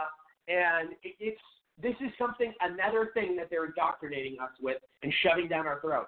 And if we question it, then we are racist, we are bigots, we are Nazis, we are hateful, we are every name in the book. We're not allowed to question this. This is supposed to be normal behavior. This is what society has come to. It's absolute idiocy at its finest. We now have L G B T Q story hour, uh, L G B T Q classes in grade school that are being mandatory in some states. All this activity and all this, you know, misinformed, ignorant education. I mean, it's it's like it's one thing to be accepted for who you are, like, you know, whatever somebody wants to do with their sexual orientation. Stop stop advertising. Live your life. It's none of our business. And when you make it our business, then you try to shove it down our throats. And it's not you want to be accepted. You want to rewrite history, and you want to change American culture. It's very simple. It's nothing other than that. It's sick stuff. This is sick. This is sick. And we all know with the whole transgender stuff, it's, it's an opening for them to normalize pedophilia. It's just the start with this transgender story hour with little kids. Then it will lead to pedophilia. It's like you give an inch, they take miles in these political realms. It will not stop. These activist groups will not stop. These Barbie dolls will keep coming out gender neutral. More and more kids will keep wearing drip. Boy, little boys will wear dresses. It's it's sad, especially with all the influence from Hollywood, all these, you know, all these social justice warriors. And it's twenty years ago, this would have been laughed at by anybody. But now they're trying to normalize it. It's absolute insanity. Uh, let's go to Mike Peters in New York first. Go ahead, buddy. No, I agree with you. They're trying to change everything. They're trying to, and and now I think Trump disrupted their uh, their time schedule, and so they're moving everything up as we've seen it, and they're moving as fast as they can, and they're attacking everything across the board, whether it's going to control the schools, how the kids are brought up, everything, every aspect of society is is under attack. So um, it's a great thing that we have shows like yours, like this show right here, where we can expose it, discuss it, and recognize what they're doing and fight it. So, Rory, thanks yeah. for having me on. Great show again. Thank you, Mike. Always a pleasure. Uh, let, let's go to uh, Sam Tolley. Go ahead. I'm sure you have some thoughts on this. Go ahead, buddy. Well, you know, it, draining the swamp is not going to be enough. We've got to take back control of the teachers' union. We've got to take back control of the schools. That's why I've always been an advocate of vouchers, so the parents can be in control of how their kids are educated. So the reason why you got a busload of kids putting the middle finger out uh, to the president or anyone else is because they don't have a moral foundation anymore. They don't have a respect for authority, and they're not being taught civics at schools.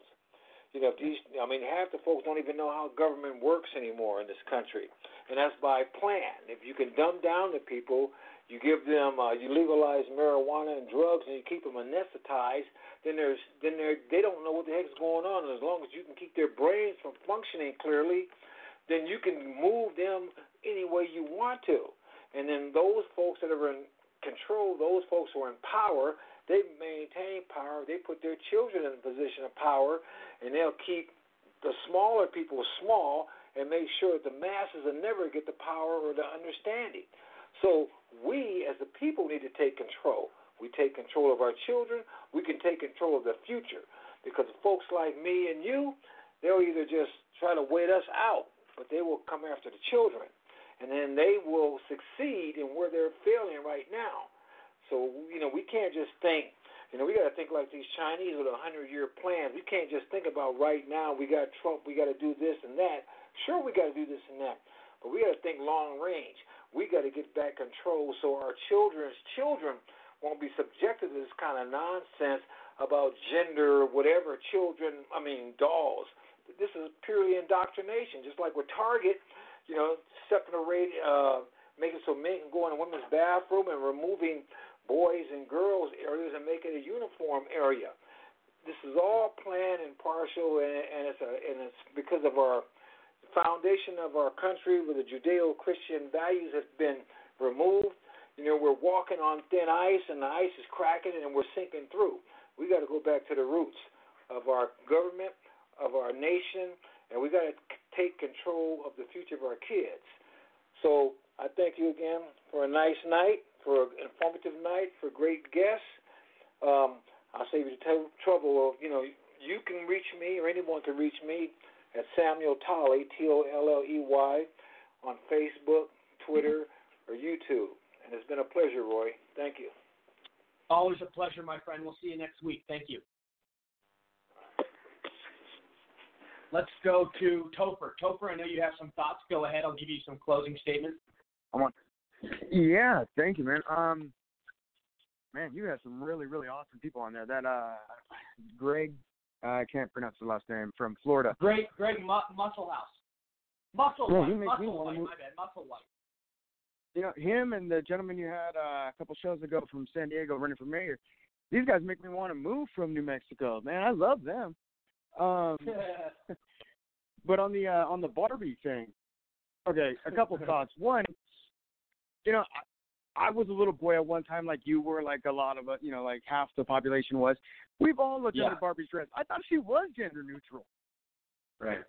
Her and Ken, they didn't have nothing going on downstairs. I thought it was gender neutral. But, um, I mean, you're letting, I mean, to touch on what you said, you're letting five-year-olds dictate this country.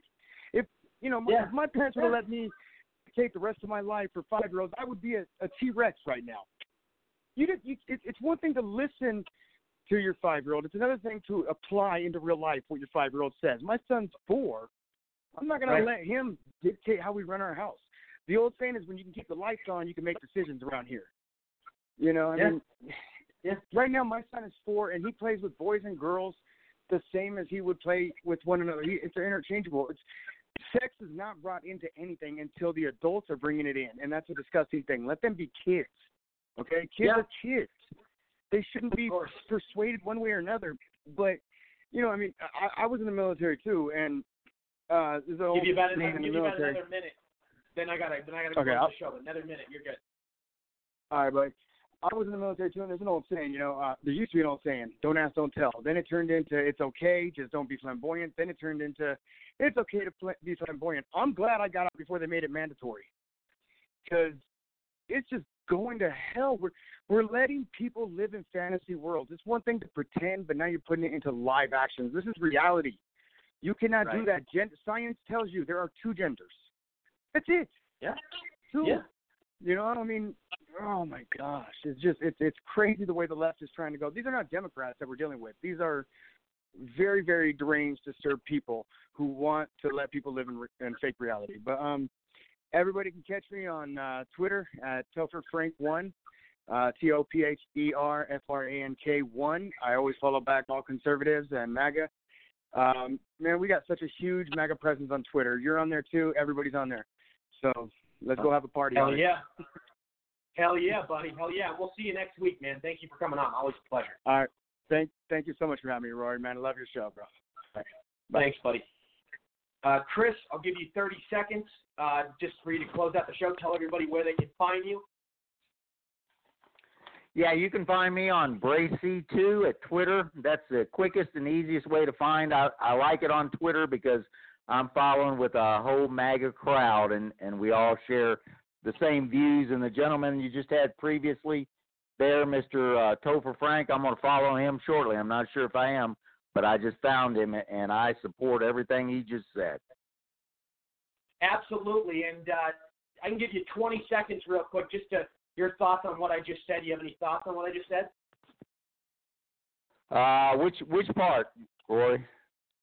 Oh, okay, just the just the Barbie stuff. I you know I can give you a couple but, but, seconds. Well, you, well you know, I started thinking about that. You know, my G I Joes, G I Joes, G I Joes, which I played a yeah. lot with, were also gender neutral. So you know, right. I agree. You, you know, the, yeah. the thought that came to my mind was, everybody's accusing Trump of being a Nazi, but the right. way the Nazis got everybody to follow them was indoctrinating, yep. and they started with the kids in believing exactly. these ridiculous ideas, and that's where this is yep. going. Absolutely, absolutely. Very, very well said. I do got to go, but we'll have you back next episode. Thank you so much, sir. You're absolutely right, though.